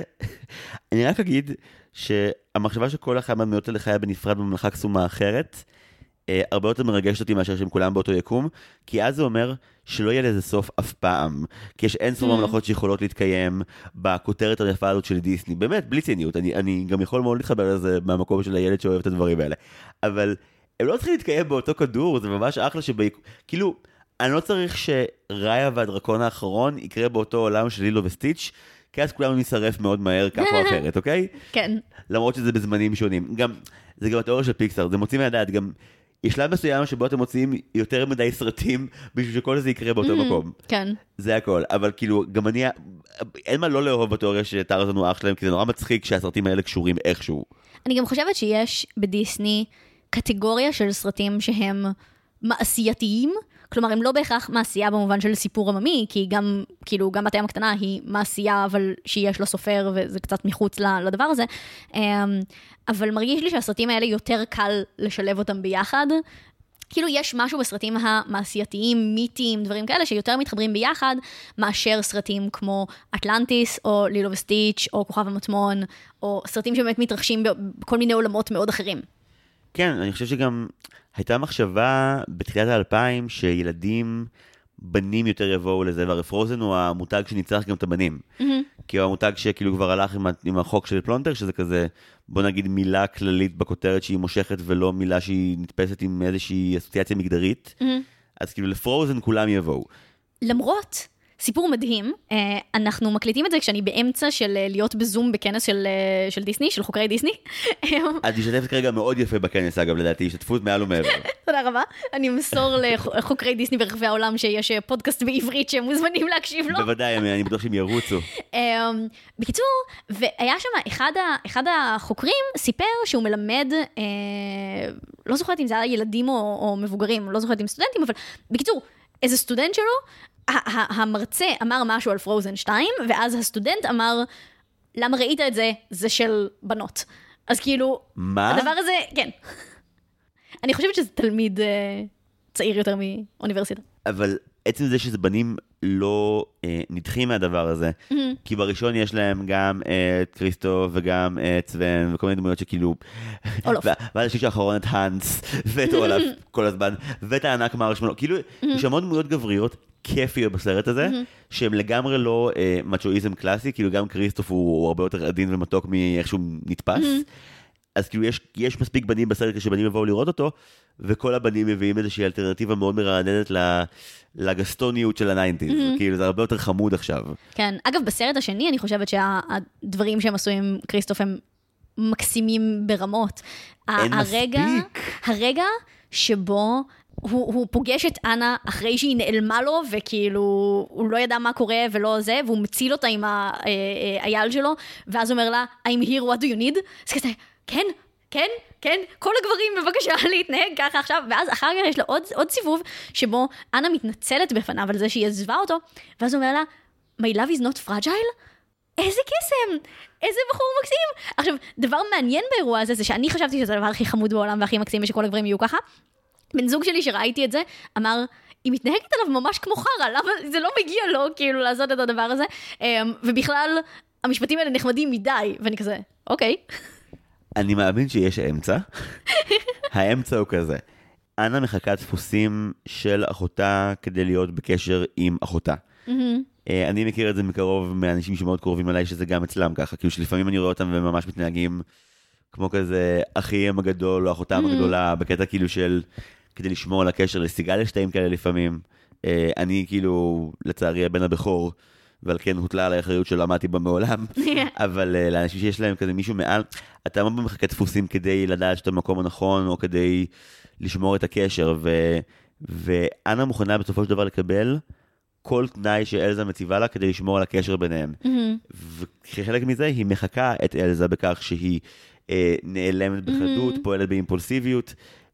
ואני חושב שכריסטוף לא מספיק אה, אה, מפותח כדמות כדי לה, להבין את זה, אבל הוא כן מצליח להבין לאורך הסרט שבתעדוף שלו אין דבר יותר חזק מהאהבה שלו לאנה, אז לטוב ולרע הוא שם בשבילה. Mm-hmm. עמיחי ו- ואנשים אה, נוספים יכולים לטעון בצדק, שזה לא נראה כמו מערכת יחסים מאוד מאוד בריאה. כלומר, אני כל כך אוהב אותך, אני אעשה הכל ואכיל כל התנהגות, זה פתח מסוכן, אבל אנה לא מוצגת כבת זוג רעילה, היא מוצגת כבחורה מעופפת שהיא אחות מאוד נאמנה. זה לא שהיא אי פעם באמת אה, אה, תזרוק אותו לכלבים ובאמת לא תראה אותו, ומה גם שאם אחותה עכשיו רחוקה יותר והיא במכתבים איתה, פתאום פינה הרבה מאוד מקום ללהיות בת זוג. גם אצלי בראש יש פה כן קונטקסט שצריך, שצריך לזכור אותו, שמדובר באירוע חריג. זאת אומרת, אצלי בראש, כריסטוף זה הבן זוג שיעבור איתי לדוקטורט לחו"ל. כאילו, זה לא שצריך להקריב הכל עכשיו לנצח בשביל הזוגיות, כן? אבל לזמן מוגבל שבו יש משהו אחר שבבירור חשוב יותר כרגע, או שבבירור אה, נורא משמעותי לבן או בת הזוג, כאילו, אני ארדוף אחרי כל, כל בן אדם שאני אוהבת, אה, אם, אם, אם אני רואה שיש לו משהו שנורא נורא נורא קריטי לו עכשיו, ואגיד, I'm here what do you need, בתנאי שיש לזה גם את הצד השני, ואנחנו רואים את הצד השני הזה גם בכל סרטי המעבר, אה, בין פרוזן 1 לפרוזן 2, וגם בתוך, כאילו, הסרט עצמו. ככל שאנחנו מדברים יותר, אני אהיה יותר ויותר אמביוולנטי ביחס לסרט הזה. זה כאילו לא... יש בו דברים שאם היו בסרט אחר, היינו אומרים שזה אחד הסרטים הכי משוגעים אי פעם. אני מבין למה מלא מעריצים. מכופפים עליו, אוקיי? זה מובן לי. זה סרט שהרבה יותר כיף להסתכל עליו במקרו ולהגיד כמה דברים יפים עליו, מאשר להיכנס לנקודות. כי באמת, ככל שאני נכנס יותר לדמות של אנה ולמערכות היחסים שלה עם בן הזוג שלה, ולמערכות היחסים שלה עם אחותה, אז מין... אני לא יודע אם ילדים יקבלו את המסר הנכון מהסרט הזה. אני מבין שהרבה סרטים גם אנחנו לא, לא צריכים בכלל לנהל עליהם שיח של מה המסר. אבל כאילו כאן זה יותר רגיש, כי אני לא יודע מי מהילדים האלה אומר לעצמו, וואי, אנה, אני אלך בדרך של אנה. ומי אומר לעצמו, לא, אני צריך... אני צריך לנתק כל חבל אפשרי שמונע ממני להגיע לנקודה החשובה באמת. ו... ואגב, בתמה שלך, כסרט על התבגרות, הרבה מהאנשים שאנחנו אוהבים, הם, הם חותכים קשרים לגמרי והם נעלמים לחלוטין, כי יש להם מטרה מאוד ברורה. Mm-hmm. הסרט נותן לזה טאץ' רומנטי של שליחות, ולמישהו כמו אולף אולי נותן מענה של, כן, זה לא נהיה יותר הגיוני כשאתה גדל. זה פשוט מה שקורה. Mm-hmm. מצד אחד הסרט מלא באלמנטים רנדומליים של סיפור, מצד שני הסרט מתעקש שהוא אה, קוהרנטי ושהוא חותר לקראת צי ברור. באיזשהו מקום, קצת כמו שגם פרוזן אחד בעצם היה סרט, כאילו הגיבורה שלו היא בעצם אנה ולא אלזה, גם הסרט הזה, וואו, כאילו, שמתי פה איזה משהו מפוצץ כזה, ו- ויכול להיות שלא הסברתי אותו, אבל, אבל סבבה, נשאיר את זה רגע בסוגריים. כאילו, הסרט הזה נותן לנו, אמ, קצת כמו אפרופו מרוויל, קצת כמו אבנג'רס כזה, שאתה יכול להיכנס אליו מכל דמות, מכל, מכל כיוון, ואתה יכול למצוא אלמנטים שאתה מזדהה איתם בכל הדמויות השונות, אבל הוא מציע פתרונות שונים להתבגרות. יש פורמט אחד של התבגרות, שהוא הפורמט של להכיר את עצמך לעומק, להבין מה המטרה שלך בחיים, להבין מה השליחות שלך, אה, וללכת כאילו עם הדבר הזה. ויש את האפשרות של, של אנה, שההתבגרות שלה היא בכלל לא מלהסתכל אחורה, אלא מלהסתכל קדימה, לעשות את ה-next right thing. ואת ההתבגרות של, של, של כריסטוף, של לומד להיות בקשר ולא רק עם אייל. ו- וכל דבר כזה נותן לך פרספקטיבה אחרת לדבר הזה, ואני מגיעה לסרט הזה עם, עם הנקודת מבט של התבגרות, כי זה מה שמעסיק אותי עכשיו גם בחיים שלי וגם בתזה שלי וגם דברים כאלה, אמ, אבל אפשר להיכנס לזה ממקום של חרדה, ולראות איך כל אחת מהדמויות חרדתית בטירוף למשהו אחר, אמ, ואפשר להתייחס לסרט הזה, כאילו, כל תמה שאתה זורק על הסרט הזה מגיעה לך לתוצאה של סרט אחר. וואי, זה כמו עשו לעצמכם צמרמורת. כן. אוקיי, וכעת ברבע שעה הקרובה, דנה ואני ננתח את פרוזן 2 מנקודת המבט של הסלמנדרת אש. אז כשההורים שלה אמרו לה שהיא לא יכולה לירוק אש, למה את חושבת ש... לא. אגב, זו דוגמה נהדרת, אבל uh, יש חוק לא כתוב בדיסני, והחוק הוא כזה. ראית בעבר שהיא שודרה את uh, טלוויזיה מהעתיד? לא, אבל אני יודעת מה זה. יש שם שורה אחת מאיזשהו מערכון שמאוד רלוונטית לענייננו. כאילו יש רגע שבו uh, באיזשהו מערכון של מישהי מנחת כזה סדנת... Uh, כזה קופסאות מגניבות כאלה של, מה המילה? אני לא זוכר אותו בחיים. זה לא פיבר גלאס, זה לא חשוב. כאילו מלא כזה... טאפרוור? כן, תודה, תודה, תבורכי. סדנה של טאפרוור, זה נכון, סדנת טאפרוור, וכאילו, תותית כל הזמן לא אוהבת משהו מסוים, ואז בשם מסוים, המנחה מתחרפנת עליה ואומרת לה, זה לא חמוד! למה זה לא חמוד? וכאילו, בדיסני כל עוד משהו הוא חמוד, רמת הביקורת של כולנו תרד לתחתית. הסלמנדרת אש זה מין, מה אכפת לך? אתה מה רע מעדיף- לך? אתה מעדיף את זה בלעדיה? לא, אתה לא מעדיף את זה בלעדיה. יש הסבר? לא, אין הסבר. אם, אם משהו מעבר למשהו חמוד ונקודתי? לא. היא גורמת לך לשנוא את אלזה טיפה פחות, כי היא עשתה משהו טוב, היא טיפלה בזה נכון. אתה כזה, כן. אוקיי. So be it, אז זו האש. מעתה ועד עולם, זוהי האש בסרט הזה. אתה מקבל את הדברים האלה כשהם חמודים, וכשלא זה חורק לך. למשל, סוס המים המטריד. הוא לא חמוד. הוא לא אימא שלה? אני לא יודעת. הכל לא אימא שלה? שום דבר הוא לא אתה אימא מכיר את זה שלה? אבל שסוסים ומים באמת קשורים? לא. קראת פרסי ג'קסון? זה היה שנתיים וחצי הפרש בינינו, את רואה? הנה, זה מה שהם עשו. לא, אני קוראת את זה עכשיו. אוי, לא, רגע, נשבעת. אמ, הקונטקסט הוא שגם הולכת להיות סדרה בדיסני פלוס, אמ, אז כזה מין רציתי להשלים בשביל זה, אה, וגם מלא מהתלמידים שאני מלמדת קוראים את זה עכשיו, הייתי כזה, אני- מרגישה שפספסתי פה משהו, אה, אז השלמתי את זה, בדיליי, אמ, לקרוא? כן, כאילו, למה לא? לא, אם זה אחלה אז כן. זה אחלה ממש. אבל, אבל, אפתח סוגריים המוזר עם פרסי ג'קסון, אמ, זה שמסתבר שפוסידון במיתולוגיה היוונית הוא זה שיצר את הסוסים, וכתוצאה מזה לפרסי ג'קסון יש חיבור עם סוסים, אמ, ויש חיבור בין סוסים למים. מאוד מוזר, טוב לדעת שמשהו מתחבר למשהו. כן? סוס המים. להבדיל אגב מסלמנדרה ואש, אני לא מכירה חיבור. אני לא מכיר סלמנדרות לעומק, אני לא אתיימר. כן, יכול להיות שיש. כאילו הסלמנדרה האחרונה שאני זכיתי לשמוע עליה הייתה של קצטניק וזה היה בצבא וזה היה סיפור מאוד אחר ולא ניכנס לזה עכשיו, לא ולא. רגע, עצרי הכל, אה, לא דיברנו מילה על Lost in the Woods. אנחנו לא בסדר? כאילו, באמת, איך, איך דיברנו כל כך הרבה זמן ולא העלינו את זה? זה, זה כאילו אמור להיות נאמר, נאמר הפיצוי של כריסטוף הזה שהוא לא קיבל כן. נאמר בסרט הקודם. כן. כשבריאיון ג'ונתן גרוף הוא אמר, מבחינתי כאילו Reindeers are better than people היה ה number שלי בסרט הראשון, היה לי number. כן, זה לא היה מספיק. אה, לא, וכאילו גם, הזכרנו את המילטון, נגיד ג'ונתן הרי המלך ג'ורג' מהמילטון, כאילו האיש יכול לגלם את הדמות הכי מנוולת או הכי חמודה וזה עובד both ways. מדהים. ובאמת, לא עשינו זה number שנבנה על היכולת הווקאלית המשוגעת שלו. ראינו אותו מקליט בדוקו, כאילו מלא מלא קולות לדבר הזה. כן, גם אם אין לכם כוח לראות את כל הדוקו, את החלק הזה אתם חייבים לראות, כי הוא פשוט מטורף. כן, רק חפשו אפילו ביוטיוב בג'ונתן גרוף recording Lost in the Woods, פשוט רואים אותו כאילו, גם אחרי שאת רואה את זה פעם אחת, את לא יכולה לשמוע את השיר אותו דבר שוב. כן. אני שומע את הגבוהים שלו עכשיו בכל פעם. לא. לא. זה כזה מצחיק. וואי, הוא באמת גאון. אני לא ידעתי שבסרטי אנימציה אה, של דיסני בשנים האחרונות, המדבבים מגיעים לסשן כל כמה שבועות שוב ושוב ושוב. גם אני לא. זה לא כמו סרט רגיל שאתה מגיע לתקופה מסוימת ואז אולי השלמות וזהו. אתה, אתה בעצם מוזעג גם, אתה מוזעגת על הרגע. כן. דנה, תהיי פה מחר בתשע לחצי יום. ביי. סבבה. עם דיסני קוראים? כן, אבל את יודעת, יש לך משפחה, עבודה, חיים. דיסני.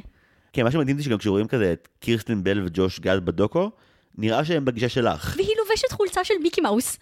זה אני. כאילו, ש- ש- שדיסני יקראו לי לדבר ואני אבוא עם... אני באתי לפה, יש לי מיקי מאוס על החולצה. כאילו, זה נכון. פשוט... אה, אה, כן, זה פשוט זה. את מכירה את הפרט האפל לגבי קירסטן בל והסרט הזה? אולי? יש אחד. את מכירה את הסיפור על זה שהיא בטעות פלטה את כל העלילה לילד- לילדים שלה? לא. לפני שהסרט יצא, היא פלטה את רוב הסיפור לילדים שלה, ואז היא נזכרה שהיא חתומה על חוזה, שבו אם הילדים שלה אומרים, אם איכשהו משהו מזה יוצא החוצה לאיפשהו, יואו. דיסני ממש יכולים לתבוע אותה בכ- בכסף עצום, כי זה סרט עצום. אז מה אם השנה, מה, מה אם השנה עשתה? מה? היא אמרה להם שאם עוד מישהו ישמע על זה לפני שהסרט יוצא, יפלו להם כל השיניים. היא גאון. גאון מרושע. מרושע מאוד. כאילו, האיום הזה עבד, זה איום שכאילו לקוח מהאגדה שדיסני עוד לא עשו פשוט.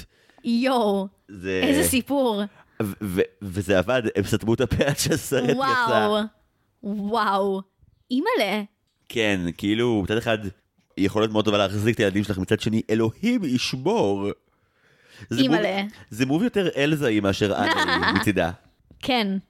זה מוב יותר, וואו, עכשיו שכחתי איך קוראים לה, אבל הדמות שלה ב-The Good Place.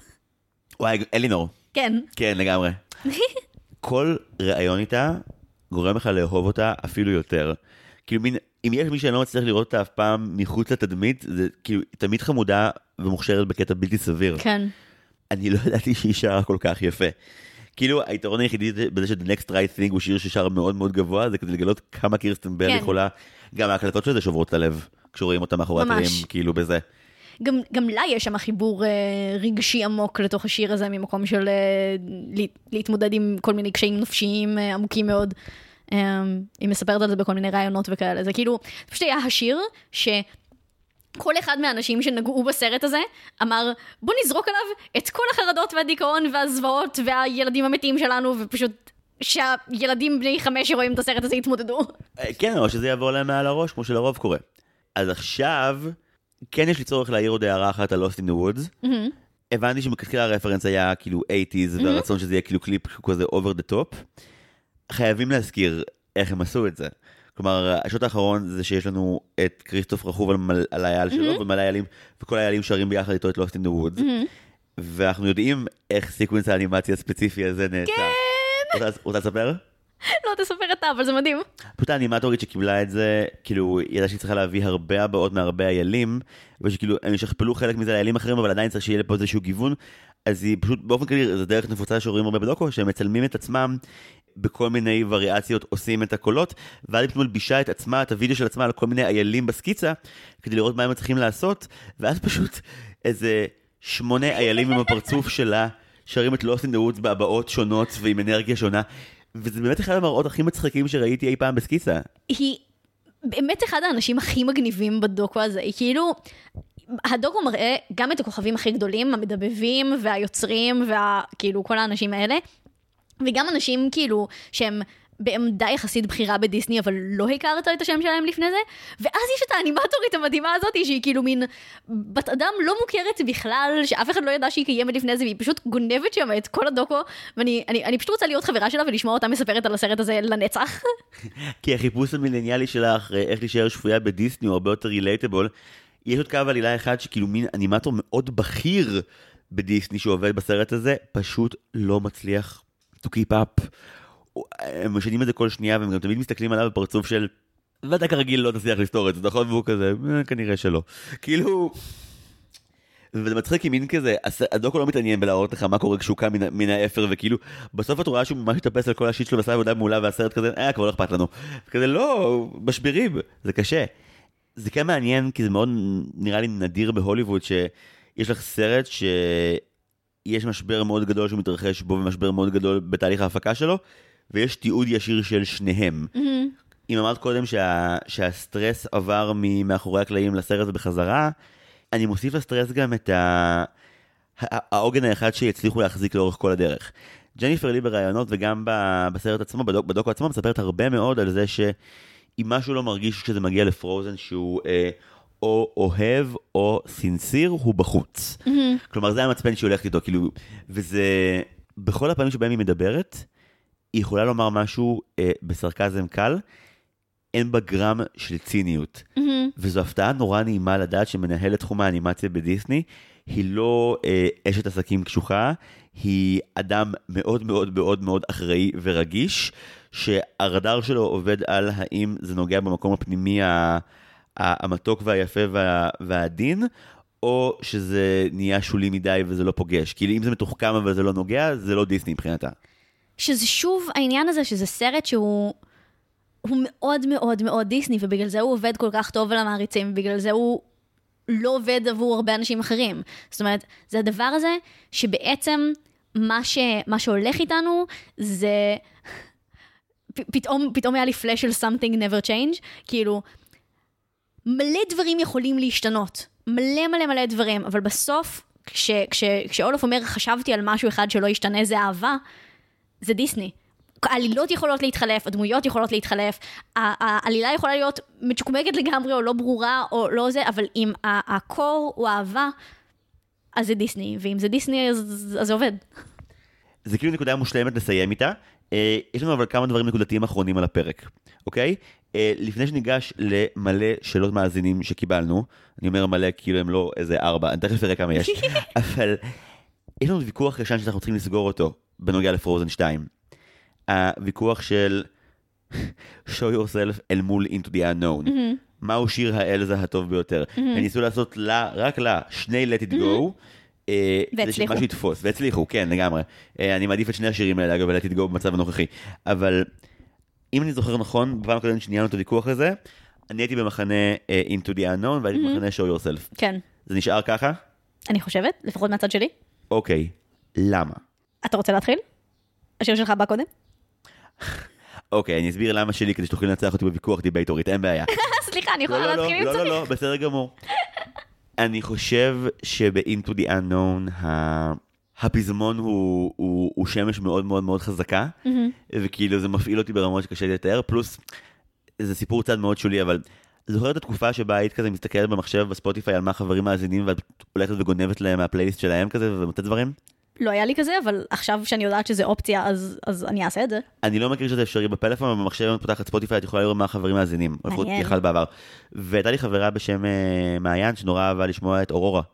שעוש- שהיא הבחורה שעושה את הקול של ה... את הקול שקורא של הסירנה.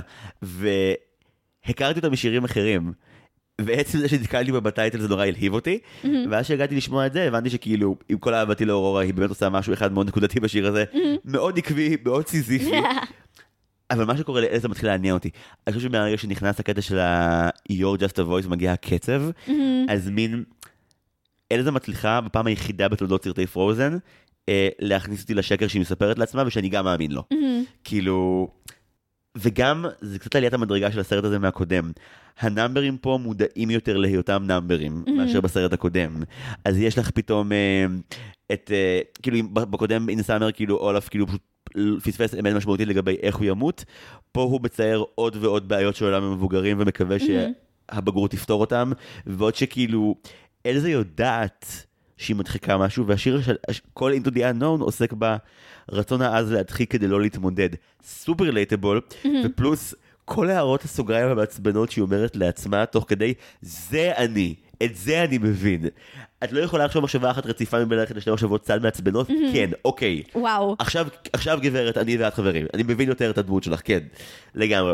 show yourself הוא, הוא יצירה אפית מוזיקלית מופלאה, שבתוך הסיפור, כמו שאמרת קודם, כל הספר זיכרונות הזה של מי, מי היית ומי תהיי, הוא, הוא עדיין בלגן רווי תככים מסיבות ורגעי קרינג', שלא משנה כמה פעמים אנשים יגידו לי שזה השיר שהם מעדיפים, באחד מהם אני מוצא את עצמי ממש בתוך הדמות של אלזה, וגם נגנב על הגרוב של מה שקורה תוך כדי, בעוד שבשיר השני אני בי נשאר באחור ואומר, כל הכבוד שגילית את מי שאת, זה לא עוזר לי בשום דבר בחיים שלי. זה יפה, כי אנחנו, אנחנו, אני לא הולכת לשכנע אותך, um, כי הסיבה שלי ל-show yourself היא בדיוק הסיבה שלך ל-into the unknown, פשוט בווריאציה אחרת. אוקיי. Um, ואני חושבת שדיברנו על זה ממש בק, בק, בקטנה, כאילו, בלייב של Frozen הקודם. אני בן אדם, ייתכן שאפילו יותר חרדתי מאלזה, במובן שאני אפילו לא מעלה על דעתי לרצות unknown. זאת אומרת, זה, זה לא... השאיפה שלי היא באמת ובתמים שהכל יישאר אותו דבר תמיד לנצח. ו- ואלזה היא קרועה בין שני הדברים האלה. היא, היא אומרת, הדבר, הדברים עכשיו הם טובים, I, I'm afraid of what I'm risking if I follow you into the unknown. But I don't want to go. כאילו, אני, אני לא רוצה, למ- למה? Um, שאני אלך למשהו שהוא לא נודע. למה? Um, ו-show yourself, אף על פי שכאמור, מבחינה עלילתית הוא שבור, כן? כאילו, לא ברור עד הסוף מה כל הדברים שהם אומרים, למה האימא שם, מה, מה זה אומר הגליישר הזה של הטהלן, כאילו, הכל, הכל נורא נורא מוזר, אבל ה- הקור של הדבר הזה, זה למצוא את האומץ להראות את מי שאת, לעצמך ולאחרים, ולהגיד, לא בדרך למשהו אחר, אלא קבלה עצמית עמוקה, שפשוט עובדת עליי נורא נורא נורא נורא חזק. אז כאילו, זה, זה לא נכון יותר אובייקטיבית, זה פשוט... העניין הזה של היכולת לקחת משהו מדיסני ולהתחבר אליו בצורה הכי עמוקה שאפשר. כן, ואני חושב שבפרוזן 2 מצאתי את זה יותר מבאחד למרות הכל. כי הסיפור של אנה וכריסטוף באחד אהוב עליי מאוד, וגם באמת שאלת הגיבורה בשני הסרטים האלה היא נורא מעניינת, כי, כי לכאורה השינויים שהן עוברות, לצורך העניין אלזה עוברת שינויים מטורפים, אבל הם גם שינויים מאוד טכניים ברובם, שכזה, אה, הכוח הזה עובד, אה, זה יכול גם להעמיס וגם לבנות, אה, זה יופי, אני אעשה מזה אי שלג. כאילו, אנה היא הדמות שמתפכחת כאילו מהתאהבות ילדית לאהבה אמיתית בסרט הראשון, וכאן היא גם כאילו מתפכחת להיות האדם שכאילו עומד בחזית ולוקח אחריות ומוביל את כולם. היא באמת מובילה ממלכה שלמה, כאילו, היא מצילה להם את התחת, כאילו, זה, לא זכרתי ש... זכרתי שהשיא הוא אה, אלזה באה על סוס ומקפיאה את הסכר אחרי שכאילו שנייה אחת פוצצו אותו, ואז הופכו את זה לאגם והכל מגניב שוב. לא זכרתי עד הצפייה הנוכחית שהדרמה העיקרית היא לחלוטין לא רק שאנה מובילה את הענקים לזרוק סלעים על כל הדבר, אלא שאנה לא מונעת על ידי הפחד, ובעצם יותר מזה, ברגע האחד שבו היא לא יכולה לבדה, מערכת היחסים שיצרה עם כריסטוף הייתה מספיק חזקה, כדי שהיא תוכל להיות גם השריון הרחב יותר שלה מול הסיטואציה. ואז היא מגיעה מול אנשי לורד אולדרה, וגם אותם היא משכנעת, ואנשי הייתה- כאילו מין, לראות את אנה צומחת בסרט הזה, אם הסרט היה יודע שזה נושא שמעסיק אותו שניים לפני שהוא יצא, היינו גם מקבלים בנייה הרבה יותר אה, מנומקת של זה. כרגע, במה שאת אומרת, הטקטיקה הנכונה שלקחו זה, אוקיי, מלא דמויות שכולם אוהבים. לכל אחד יהיה איזשהו תהליך שהוא יעבור, ואז אף אחד לא יוכל להגיד שהסרט הזה לא נגע בו בשום צורה. וטקטיקה מלוכלכת, זה לגמרי תפסת מרובה, אבל בחלקו תפסת. אה, אוקיי, דיבור מגניב. שנראה מה הקהל בבית שאל? כן. אוקיי. אה, התחלנו לאחרונה לעשות שאלות מאזינים, אז יש לנו בוכטה של שאלות גם הפעם, אבל לפני זה יש לנו הפתעה בשבילך. כן. שהיא גם הפתעה בשבילי, אבל היא גם הפתעה בשבילך. אוקיי. לפני שנה וחצי, אה, אמרת לי שזה מטומטם שאנחנו עושים את זה בחינם. ייי! לא לדאוג, אנחנו לא הולכים לגבות מכם דמי מנוי על הפודקאסט, ועכשיו אנחנו לא טיפשים. אבל uh, אנחנו משיקים עמוד תרומות, זה כן. יש לנו עמוד קופי חדש, לא פטריון. Uh, זה פשוט, קופי מאפשר לך גם לתרום חד פעמית ולא כל חודש, אלא אם אתם לא רוצים.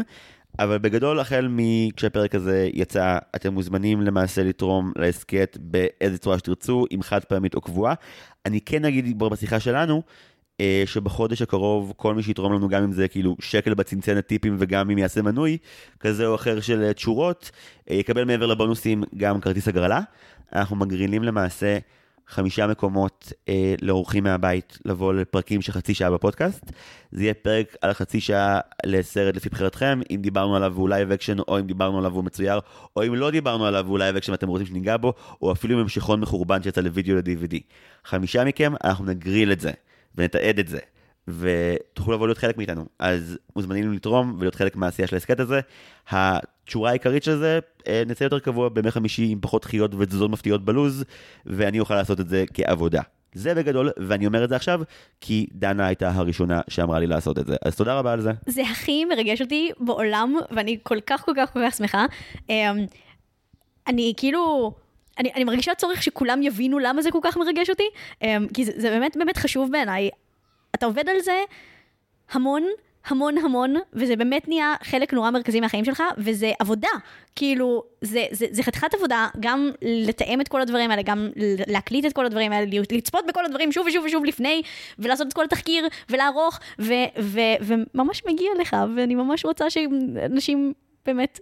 יתרמו ויזרמו על זה, וה- והפרסים שאתה מציע, פרסים, מתנות, whatever, תשורות, אה, אה, ממש שווים. אז אה, נורא מרגש.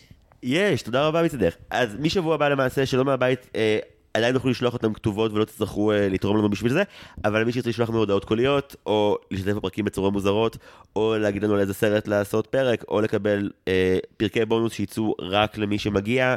ותורם לנו. בקיצור, יש סיבות טובות לעשות את זה. אם כן, אה, הלינק בפוסט ובתיאור הפרק באפליקציה שבה אתם מאזינים. וכעת, שלא מאזינים חינמיות, שלא נדרש לתרום בשבילם. הבה נתחיל? נתחיל.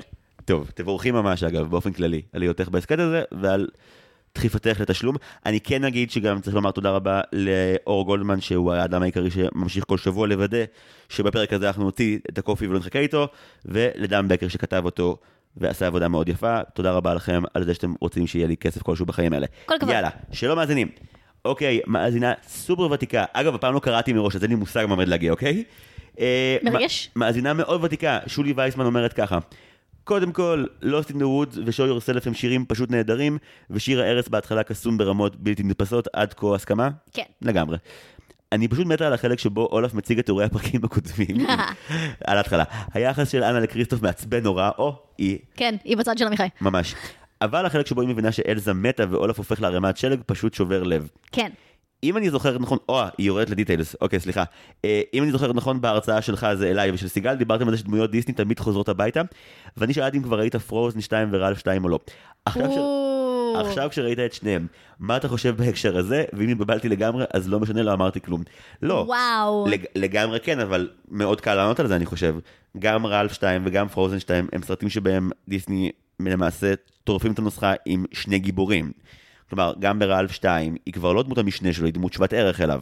וגם בפרוזן 2, אנה ואלזה הם ממש כבר די איקוול. אתה עדיין מעדיף את אנה אם אתה שפוי, אבל אם אתם לא זה גם בסדר. בקיצור, אני חושב שהדרך לשמור דמות אחת אה, במשחק ודמות שנייה במציאות, או דמות אחת אה, בארנדל ודמות שנייה ביער המחושף, זו דרך טובה לעקוף את החוק הזה. בגיבור יחיד ברנסאנס, המודל הוא אכן שוב הביתה. יש לי עוד תשובה. שחלק מהחזרות הביתה הן חזרות לבית חדש. זאת אומרת, אריאל מוצאת בית חדש עם אריק, אמ, בל מוצאת בית חדש עם החיה, כאילו כל הדברים האלה, ואני חושבת שבשני הסרטים האלה, הדמויות שעזבו את הבית מצאו בית חדש. הראייה לזה, אני חושבת, ב-show yourself, שהיא אמרה שהיא אוהבת, אז היא אמורה לזכור, הראייה לזה ב-show yourself זה שהיא חוזרת הביתה, היא מתדברת על זה למשהו שהיא כבר מכירה, והיא חוזרת homeward bound, והיא חוזרת לאימא שלה. אמ, אז זה פשוט בית במובן אחר. זו תשובה מצוינת. שולי, אני מקווה שהחכמת, זה היה, מאלף גם בשבילי. מדהים. שאלה הבאה, ענבר חסידים שואלת, וואו, רק שזה הסרט הכי טוב של דיסני, ראיתי אותו פעמיים בקולנוע, יש שלוש נקודות קבועות במהלך הסרט שמעלות לי דמעות. או, גם היא סופרת דמעות בסרטים, יופי. אוקיי, סוגריים, אחת מהן זה show yourself כשהיא מגיעה לקרחון, ויש לו מהלך עלילתי פשוט יפהפה. עוד שאלות? היא שואלת אותנו. אה, מסכימה עם המסר? המהלך העלילתי... טוב, לא, כבר חרבנו על המהלך העלילתי איפה שעה וחצי. אני, רק רוצה להגיד שאני חושבת שאחד הדברים במהלך העלילתי הזה זה שבאמת יש פה מלא דמויות שלכל אחת מהן יש מהלך עלילתי אחר, וחלקם ממש טובים. יפה, את שומרת לשלום בית עם המעריצים, אני מעריך את זה. אוקיי, שאלה הבאה, אורין בר, שהתארחה כאן בביג הירו 6, שואלת, מהו השיר האהוב עליכם ולמה זה לא סטיל דה וודס? כי הוא שיר מושלם. אני, אני לא בוחרת. דיברנו על זה, אני בשום פרק לא הסכמתי לבחור שום דבר אף פעם. לא, אני יכול להגיד לך מה ברשימת השמעה שלי בספוטיפיי הכי גבוה. Mm-hmm. כאילו זה לא, זה לא מה הכי טוב, זה מה הכי הושמע אצלי. Mm-hmm. שזה לא אותה שאלה, אבל uh, uh, כשהאזנתי לפרוזן 2 מפברואר נראה לי, אז יש שיר אחד שניצח את כולם, אני תכף אגיד מהו, אבל uh, המון זמן זה היה Into the Unknown בלמעלה של זה, mm-hmm. ואז היה Lost in the Woods בלמעלה של. זה, ואחרי כמה חודשים שהסתכלתי שוב, אז... השיר של אולף עוד פעם הוא השיר ששמעתי הכי הרבה פעמים. וואו. כן, אני לא יודע למה, אני חושב שזה בגלל הפתיחה. אני חושב שאתה, what was that? סמנטה. אני כאילו מריץ את זה לבד 90 אלף פעם, כי זה ממש מצחיק אותי. אז מבחינת השמעות זה נספר, אבל נראה לי שכאילו... ברור למה להגיד שלא עשו את זה הכי כיף, הוא גם ג'ונתן גרוף, הוא גם הכי מצחיק, הוא גם סופר כיף. אמ, וגם הוא מצליח, כאילו, ראינו מאחורי הקלעים, שכאילו רוברט ומישל לופס וכולם נקרעים על זה מצחוק בטירוף, אבל הם גם כאילו, כל פעם כזה הדיון חוזר ל... אבל חייבים להרגיש שזה יוצא מהכי עומק הלב mm-hmm. שלו, כאילו כי הגרעין של ה number הזה הוא לא דווקא ל eighties, אלא כי ב eighties היינו פחות מודעים וציניים לעצמנו, היינו הרבה יותר מהלב ומהבטן. כן. Um, אבל אם אתה אוהב את הדרמה או את הקיטש או את, ה... את הבלדת רוק, אז זה באמת מושלם. קריאת רשות למאזינות ההסכת, לחפש את השיר בלדת רוק של מרסדס בנד, לא תתחרטו, אני חושב. אה, הוא מדגים את כל החוקים וממש מפרק אותם יפה. אוקיי, שלי זולברג חזן שואלת שאלה מצוינת. דנה, מי זו סמנטה? אה, שאלה טובה. מי זו סמנטה? אוקיי, מעבר לזה שג'וש גאד המציא אותה באלתור של אולף, אה, שורת ההמשך הרי, אם אני זוכר נכון, זה שהוא נקרע בצחוק ואומר, מה, מי זאת? אני לא מכיר אף אחד בשם סמנטה. ואני חושב שזה הדרך הטובה להראות שבגלל שאלזה היא דמות עם הרבה סתירות פנימיות והרבה מתח והרבה תסכולים. אני לא חושב שהיא יכולה ליצור ברואים שחפים מהחפפות שלה. כלומר, יש סיבה שאולף הוא לפעמים ילד חמוד ומתוק, ולפעמים הוא אומר שורות כמו I feel impaled.